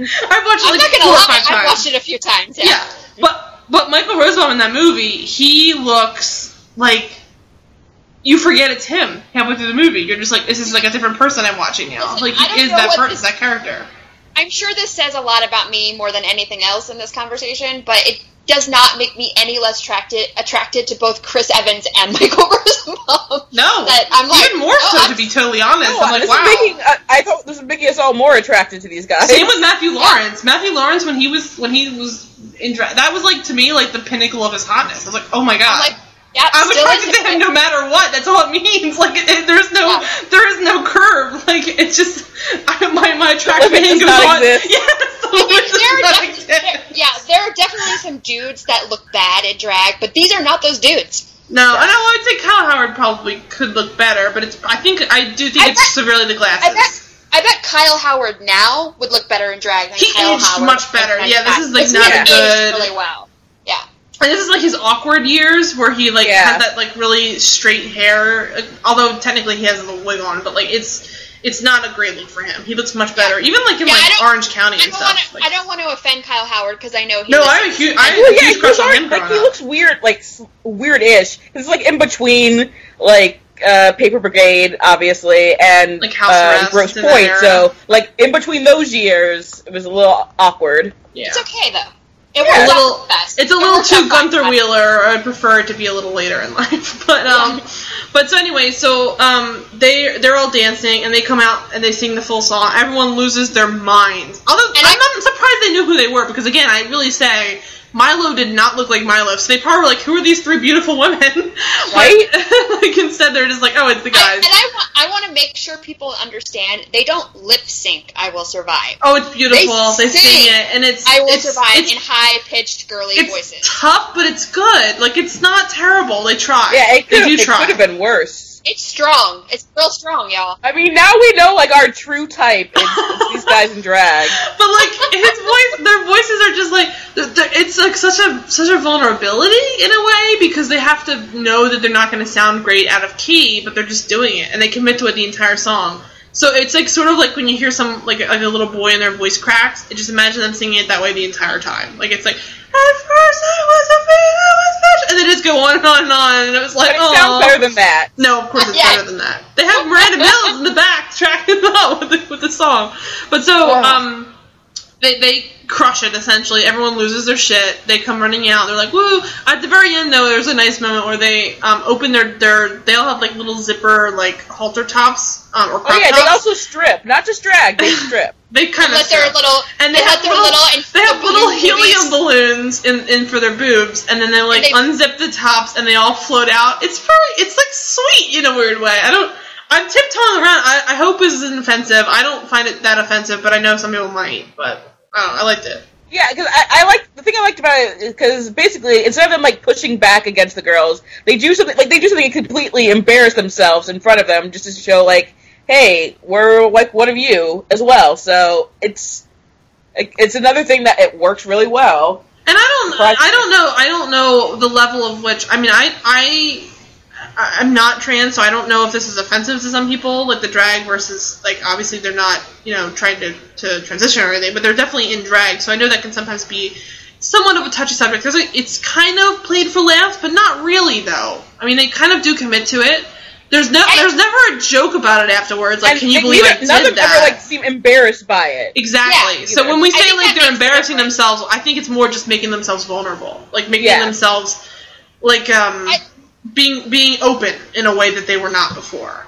Like putting them on the on the same level as the rest of the girls. So I mean, I mean, I'll apologize for being ignorant if I am. Please tell us in an email or something. But I think it definitely comes across as mostly out of good. Like, there's there's no jokes being made backstage afterwards. Like, whoo, I felt like an idiot or something. Even from Chris Evans, which is where he would be the worst person to, to say that kind of stuff. And so then they let the little balloons float out and they come off stage. Um, Stella, like hero to all, as I did say, looks like all right. It's not personal, but she's like, I'm not really ready for what's going to happen here. Uh, but I mean, this is going to happen. Let's deal with it. And she kind of like, commits to that part. There is a moment later on where um, Milo runs off to see Allison Mack again and say, "Hey, what's up?" And Miranda, of course, is pissed because it's like, Ugh, she's stealing my guy. But um, so in the meantime, she she runs over and she's like dressed up as Baby Spice, and she says, So "Is there cute. anything more hack than being the Spice Girls?" I was like, "Girl." You're walking on thin ice. I liked you. like I don't, want, I don't want you to. But it is 1999, so this must feel like it's like fever pitch for that. Maybe Yeah. now it's a little bit further away, and then we've understood the, the brilliance that was the Spice Girls more fully. But um, she she says that, and they're off to do like I guess probably like you know wannabe or something. And um, Miranda comes running up just to like try and further like again drive like a wedge between them. Jumps on his back like again signals like what the f- what what what. And that's like the kind of thing, especially when you're doing this in front of another girl, like you're you're claiming your territory. It- there's nothing. There's no, and also just Like- jumping on a on person's back is so intimate in a way. Yeah. It's not You to might as me well like a just friendly like thing. you might as well just pee in a circle around him and I would Bark. be surprised if he was like considered it. Oh god, I hate her. Ugh. So then she she like jumps on his back for like I a need- long time, and then I they, the, hug the listeners to also watch this and the other episodes. It's so and just important. talk to me about it's Miranda. so important, guys. Watch this episode alone, and you'll be like, "I'm in," because there's no way you can go, walk away from this without thinking that was insane. And if the rest of it sounds at all interesting, I mean, the, at least I the Virgin Party alone was so crazy to sit through. I was I cannot recommend it more. But so um, Serial killers would come up with that idea. honestly, and they would have been like, "No, pump the brakes." That's too obvious. Um, but so I do enjoy it again. Like it wasn't really played for laughs. No one jokes around about it, and they have a good time, and that's it. There's no real commentary on it. Like, can you believe they did that? There's no blowback from from Ke- um, from McKeon or anything. It's just it, it's something they did. It worked, and everyone moves on like regular people. It's very Yeah, nice. Lisa McKeon tells Miranda, she's like, it's nothing personal. Like, she literally says the word, just nothing yeah, personal. it's nothing personal. But and then just- she says, I, I, "Are you ready for what's going to happen with them here?" And then she's like, "I guess you're going to have to because they're here. That's that's it." But like, it, it's true because I think she is. She's just clarifying. Like, see, the reason I'm upset about this is not just that it's personal, or not. It's not personal, but like, not just me being personal about it. It's the fact that like it's destroying a safe space. So are we prepared for that? And Miranda, of course, is like, "Yeah, I'm, I'm thrilled about it." It's like, well, you weren't. A, sa- I don't understand her character motivation. Like before, she Uh, wasn't. because she probably is like the kind of girl who thrives on attention from boys, and now She, she's got she probably is. She definitely is. She definitely Uh, is. her, in, in the dance episode, uh, when her brother is telling uh, Milo to ask her out, he's like, "She's the kind of girl like uh, like takes guys and like she chews them up and spits them out. So don't let her do that to you." It's, like her own brother warns him of this. That's crazy. Yeah, that's fine. Crazy. So anyway, so they go back to unpacking afterwards. Molly goes home, and uh, the dad's super happy that he's unpacking because that means he's like ready to stay. Um, and then he gets a phone call, and it's like, "Hey, it's me, Lisa." And I was like, "Oh, hey, Lisa, what's up?" Hey, hey, it's me, Lisa. It's Please, like, record that and like keep that as like your phone message. I want Matt Czuchry saying "Hey Lisa" to be your like text notification. You guys, literally. this is so Yeah. horrifying to me because as you will all find out later in the year when we do Gilmore Girls, how much I hate like all of Rory's boyfriends, and now all of Rory's boyfriends are on this show saying my name. God. Except for Jared Padalecki, but he has said my name on other shows, so it's all equally horrifying. Ugh. Um, Oh, yeah, you definitely said your name on Supernatural. Yeah, Yeah, exactly. There was that. a Lisa on Supernatural, so so, so the I that she was delightful. Like, I mean, it's not like she like it's they're monsters. These Lisas. Yeah. It's not like your name is Miranda. oh, no, that helps. That helps. I'm glad my name's not Miranda. Because then Oh, we, we have Or to always Ruby or you with- something. With, this monster. All right. I'm- so she says it's me, Lisa. I miss you, and of course she's like, you know, still broken up. I guess if they broke up, but I think she's the one that dumped him. So um, Yeah, she dumped him to be kind to, of like, like, the older guys, basically. And so she's having a hard time at school, and he's like, "Give it time. You'll you'll feel at home soon enough." And then of course he's I, now and I also appreciate him not like rubbing in her face. That No, that was like nice. I like that too. It seemed he was like a good person, and also it sort of shows without having to like you know. I mean, in Nintendo we kind of do get the heavy-handedness of him going back to school the second time or the third time, I guess. But like, um, it doesn't really like you know show the hand of like. And now he feels comfortable. It just kind of lets him say it to her, which I know is like really textbook how to, you know, have someone say it to another character. But for this show, everything else has been pretty, pretty, pretty overt. So it was nice to have something a little more subtle for a second. And he And said again- to her, like, "It's okay. You'll find you'll find your place. Just give it time," which is what he did, and it worked. like, And now he loves the it there. Characters besides Miranda, and I only include Chris Evans because he does get better, are pretty decent people. So Yeah. I, I, I like it that it remains that way, and it's not really a question of whether or not he's a, a, a good guy. So And that Friends and Countrymen was the, was the fucking first episode of opposite sex, and some of the second episode and parts of for future episodes. So, I mean, do we have any other wrap up thoughts? We kind of went over the cast list a little bit. Do you want to go into it a little bit further? I mean, we, we got into the fact that like a lot of them were from things. The teacher we didn't mention is also a regular from um, 3rd Rock from the Sun. He was one of the students in Dick's class. He was like a recurring for like s four or five seasons on that. Um, I'm think of other people that would be notable on this that were pretty like stand out. We mentioned that the there's the um, Nilo T movie connection to the one guy. Um, a lot of people on the show have gone on to be in like um, Gilmore Girls for a, for a turn or on Heroes. A couple of them are on Heroes. Like I say that I it sounds like everybody, but I mean like if you look at every single person who played every random character on here, they've all been so incestuous. Like they're all on the same stuff together. and don't weird. forget, last year Chris Evans and Lindsay McKeon had dating rumors just because they went out to dinner because they're friends, even though well, she's no, married. he has Jenny Slate, so we're, we're in a good place. Exactly. But, like, if, Like, if you need a she's fallback, married, that's a good place. and it's like, hey, we're just friends because of Oh, this show. cool too. That's really Good cool Hollywood too. for you. But um, uh, besides that, like I think it's really interesting. The um, the creator and writers for this have all done similar stuff together as well. Yeah, the, uh, But- the, uh, yeah, the creators are par- uh, writing partners. Yeah, she's. It's, I mean, um, specifically, like a ton of really like major, like How to Lose a Guy in Ten Days, The Vow, um, How to Be Single, like really, really, like I think. It's This was, their, this was their one TV thing, which yeah, kind of this is a- upsetting because I would have. I, I think I could have uh, enjoyed seeing other things from them on TV as things progress. It's it's a This is like their first and only show. trajectory, and even like you said, the main characters.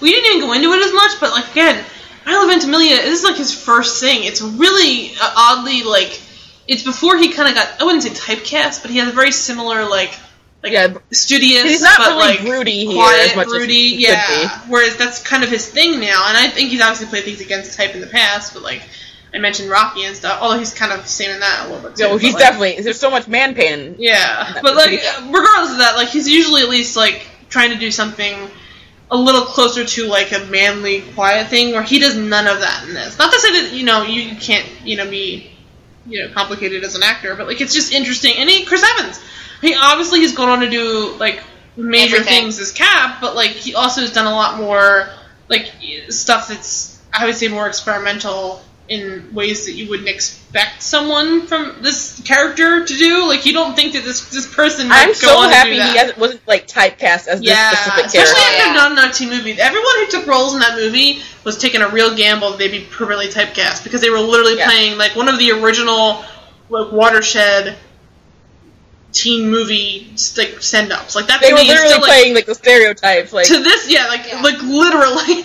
And to this day like i forget what isn't real and what was part of not rt movie. Like that was so good. It's like i almost forget what's that and what's like from the movie itself. Like it's that perfect. Whereas i don't and now it's like more common to get like think- like extreme movie and all that bullshit but like that then it was and I think uh, I think as I think as bad as I found this show to be, you can still see why all of these actors Were have good. done so much Yeah. because they're still so good even in a shitty show. absolutely Like Chris, I mean Chris Evans is just like a charm monster anyway. Like it's ridiculous, and you see like Milo's good, and of course Lindsay McKeon's great, and Allison Mack, and like you're like oh you know you see like doesn't matter what the material is if you have charisma you have charisma. So if you And don't, even now you're a lawyer. yeah, Oh, I you know, don't, right? yeah. Oh my god! I even mentioned one of the people in the in the next episode. I mean, we can get other episodes too, but like there was a couple of people at one moment like they just they cut to two random military school guys who have like maybe a line each. One is Mickey from um, Together, uh, and the other is uh, Donkey Lips from uh, Slit Your Shorts, Shorts. among other things. He's been in other things they both have, and then um, uh, the third guy who has not gone, I don't think he's gone on to do as much stuff if, if it's the right person I'm reading. He doesn't have a picture on IMDb. But um, he, I think, has gone on to do other things, including being a minor character in Civil War. So I'm like, I, that is fascinating to me that some of these people like went on to do movies that big with Christopher or it's Christopher with uh Christopher Evans. Well, Christopher friend- Evans. Yeah, with Chris, with Chris Evans. Yeah. but it's like really we it's like a weird trajectory. Like remember when we both did that terrible like team show where we were talking about having a virgin party and like how great it was to be a virgin? Because that's like the only bit of their scene is just that. Like it's like a, like a man on the street interview where it's like also like not to get into that anymore, but like Miranda like conducts interviews with people about whether or not they're virgins and stuff. And like there's a moment where she's interviewing this girl who wants to go to a party because she hears from her sister they're really cool. And then like she's like, "Well, tell me why you think you should be basically deflowered at my party." Is basically the question she asked. And this poor girl's like, "Well, I heard from my sister that your parties are really cool." And it's like such an innocent answer. And Miranda like puts her her notes to the side and like basically is like, "Uh." And I was like, ew! I'm like, what a shitty piece of fucking garbage. Like, that one vulnerable person who's on. Everyone else is like, oh, I just, I'm very innocent. I like, you can tell the guys laid. are just, yeah, they are just lying. They want to get laid. But like, this girl's like a truly, I think, honest person, and she like basically like laughs in her face. It's like this is a villain. She's a monster. But anyway, like so awful. Everybody, everybody who's been on this show, like Latoya was mentioning other people, like we mentioned Matt Czuchry's been on here. I mean, there's this. It, it seems like an endless like row of people who've just showed up and, and done like a little bit of character acting here and walked off. So, I mean, I could not recommend something more if you were looking for like everything's. I think it's almost all on YouTube. I, I don't see any. Yeah, uh, all the I episodes that aired are on YouTube. Yeah. I, I will say now, I'm not going to link directly to it because I don't think we've ever been responsible for copyright strikes or something. But sometimes in the past, I've linked directly to episodes, and then I get sad Yeah. because in the past, those links go dead, and I don't want to ever play a role in taking like John Doe off of YouTube.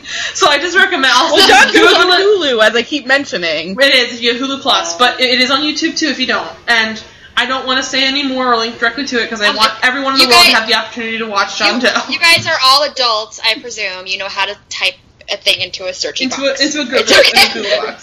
So get it while the get it while the getting's good because my God, for both of those, are it's worth it. My What I want to know is because there was eight episodes aired, and on Wikipedia it says there it's unknown whether anything was shot between nine and thirteen. whoa, And like, how, how do you not how- know that? how do you not know? How do we Just go up know? and it. Uh, if any of us Okay. ever see Milo Ventimiglia, let's make a pact, guys, a blood oath right now. If well, no, wait. Uh, if I had a cherry soda, we could all pop cherry sodas together and make an But if we ever see Milo Ventimiglia, we gotta What if I ask him. Lindsay McKeon? I Or any of them, any of the main cast. McKeon. Yes. If you ever see any of those people, we gotta ask. Or Chris Evans. I we'll was like, say- I was listen. I, if I had known years ago when I was at Comic Con and saw Allison You Mack, I could would have been like, them. "Excuse me, Allison." Or we gotta ask them. Did you shoot nine through thirteen of of uh, opposite sex? Just asking for a friend or something, you know? We would like I'll be the friend is myself. We would like, we would like to see the lost friend is the whole family. Yeah, But we would like, like, to see the lost episodes where Miranda becomes Dexter. I just want to, yeah, yeah, right. It's like, no, she's like doing satanic like sacrifices. She's moved on. But we can just describe. We can say, look, it's, it's a rumor online that there was more shot than ever aired or was released. Is there more than eight episodes? Guys, And that's an where is- easy yes or no question. They can say yes or no, and then maybe tell you yes. Where is the opposite sex fan fiction? And then we'll all update the You Wikipedia accordingly. sex fan fiction. I hope Jesus to God there is. But mean- like, but like, imagine asking Chris Evans that because how often do you think he gets asked about opposite sex? I'd guess never. So he would be like, "What the fuck are you asking me?" He would love it. He would think he would adorable. probably love it. I He hope. gets, he gets asked more about that teen dream mystery date thing Uh, or great than too. he does. oh, I remember that too. That was great. Yeah. Oh man. Well, so so everyone out in the world, you can do it too. You're you pop your cherry sodas and then go ask them, please. But um, I think right. I found an opposite sex fan fiction. God bless you. Hold on one second. I don't, I don't even know. What, what what? Can we all take guesses on who it is? Is who would it be pairing?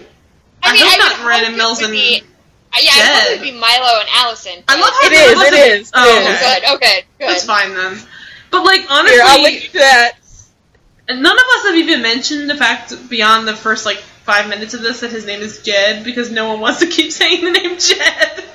We've just been calling him Milo. Milo. could have just said the character's name, but no, because Jed is one of those names. It's just oh no, I'm oh, Only so again Miranda sorry to gets Jed out because there. Miranda Mills deserves to have her shitty name said. Well, when she time. when she murders a bunch of people, we want people to know who we're talking about. That same Miranda Mills. You guys, this was published in 2011. God bless this person. oh man, what a hero! That makes me really happy about people. Like, like ah. 12 years later, somebody was like, you know what? I'm going to write some opposite sex fan fiction. I don't know what people talk about. America is still thriving every day. My God, what a what a great country. Uh, all right, well, so, so do we have any other wrap up thoughts? Are we good on that? Uh, no, I'm going to read this fanfic. I'm good. okay. You want to read it out loud? No, I don't want to do that. That poor person. It's, it's five years old. I don't want to do that to them. it, it's it's it's 3,666 words. 666. That's the number of the demon Miranda Mills. the mark of the beast. So it's a little too long to read out loud for the podcast, but Yeah, You know, but I we can- well we can- use Google if you want to find it, guys. you guys, you guys just like uh, email the televoid at gmail.com if you want us to record a special uh, reading. Yeah, we could, I guess. I just I feel bad because I'm sure that it's probably. I mean, I don't want less of that to exist in the world. I, I mean, want it to be the only it, one. it's not because of it, it's just because of these characters in general. I'm not, True. I'm not mocking it. I am so amazed and No, I'm glad. saying if we if we do eventually mock it, like as if we, do, why we like, mock oh it. no, it will be mocked. but out of oh, love. Oh I, oh, I love this author's note. Jed is still attracted to Miranda, but that attraction is still largely superficial, as opposed to Kate. Oh, Spell it. True. They they get the they get the character motivations, guys. So I'm in for that at least. See, it, ta- it takes place after the drug episode, so now I'm gonna have to watch to, at least the drug The episode. drug episode's pretty fun, actually. It's all Oh pretty gosh. fun. Go watch it, guys. Please, we recommend it. That's the it. one where he, he introduces his dad to his friends. It's the summer. There's not a lot on TV right now. Go Google this yeah, and there's, watch there's it. eight episodes to watch. And they're very like they're they're slow, but they're very watchable. They're not all Because- pilot slow. And if you do get bored, you could you know you know zoom forward if you need to. But it's very very like fast forward to all the uh, all the Miranda scenes, you there gotta are watch the plenty Miranda of scenes. there's plenty of like the moments of that party are honest to God. Every second I was pausing it to like scream. So it's worth it. Uh, it's really worth it just for that episode too. a lot of cherry soda. But I'm gonna watch the other one too that you're talking about the homosexual episode. That sounds fa- amazing. Just Okay. watch it all. Watch it all. Let's move on to plugs. So what's up with you, Latoya? I'm plugging opposite sex, All right. and this and the one opposite Dirty. sex they're in.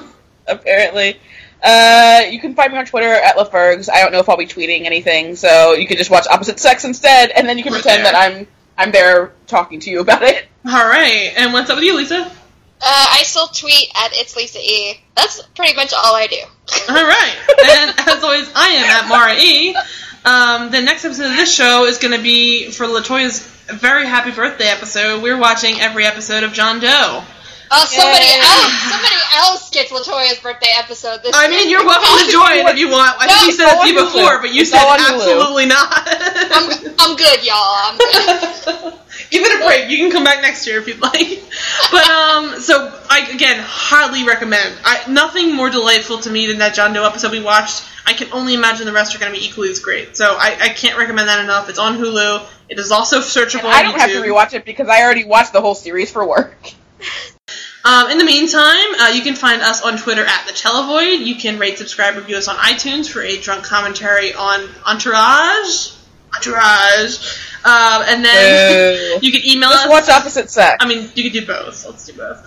Um, you can We can do both. you can email us at thetelevoid at gmail.com. And then uh, in the meantime, thanks for wandering into the Televoid, guys. See you next time for a very happy birthday special. Bye bye.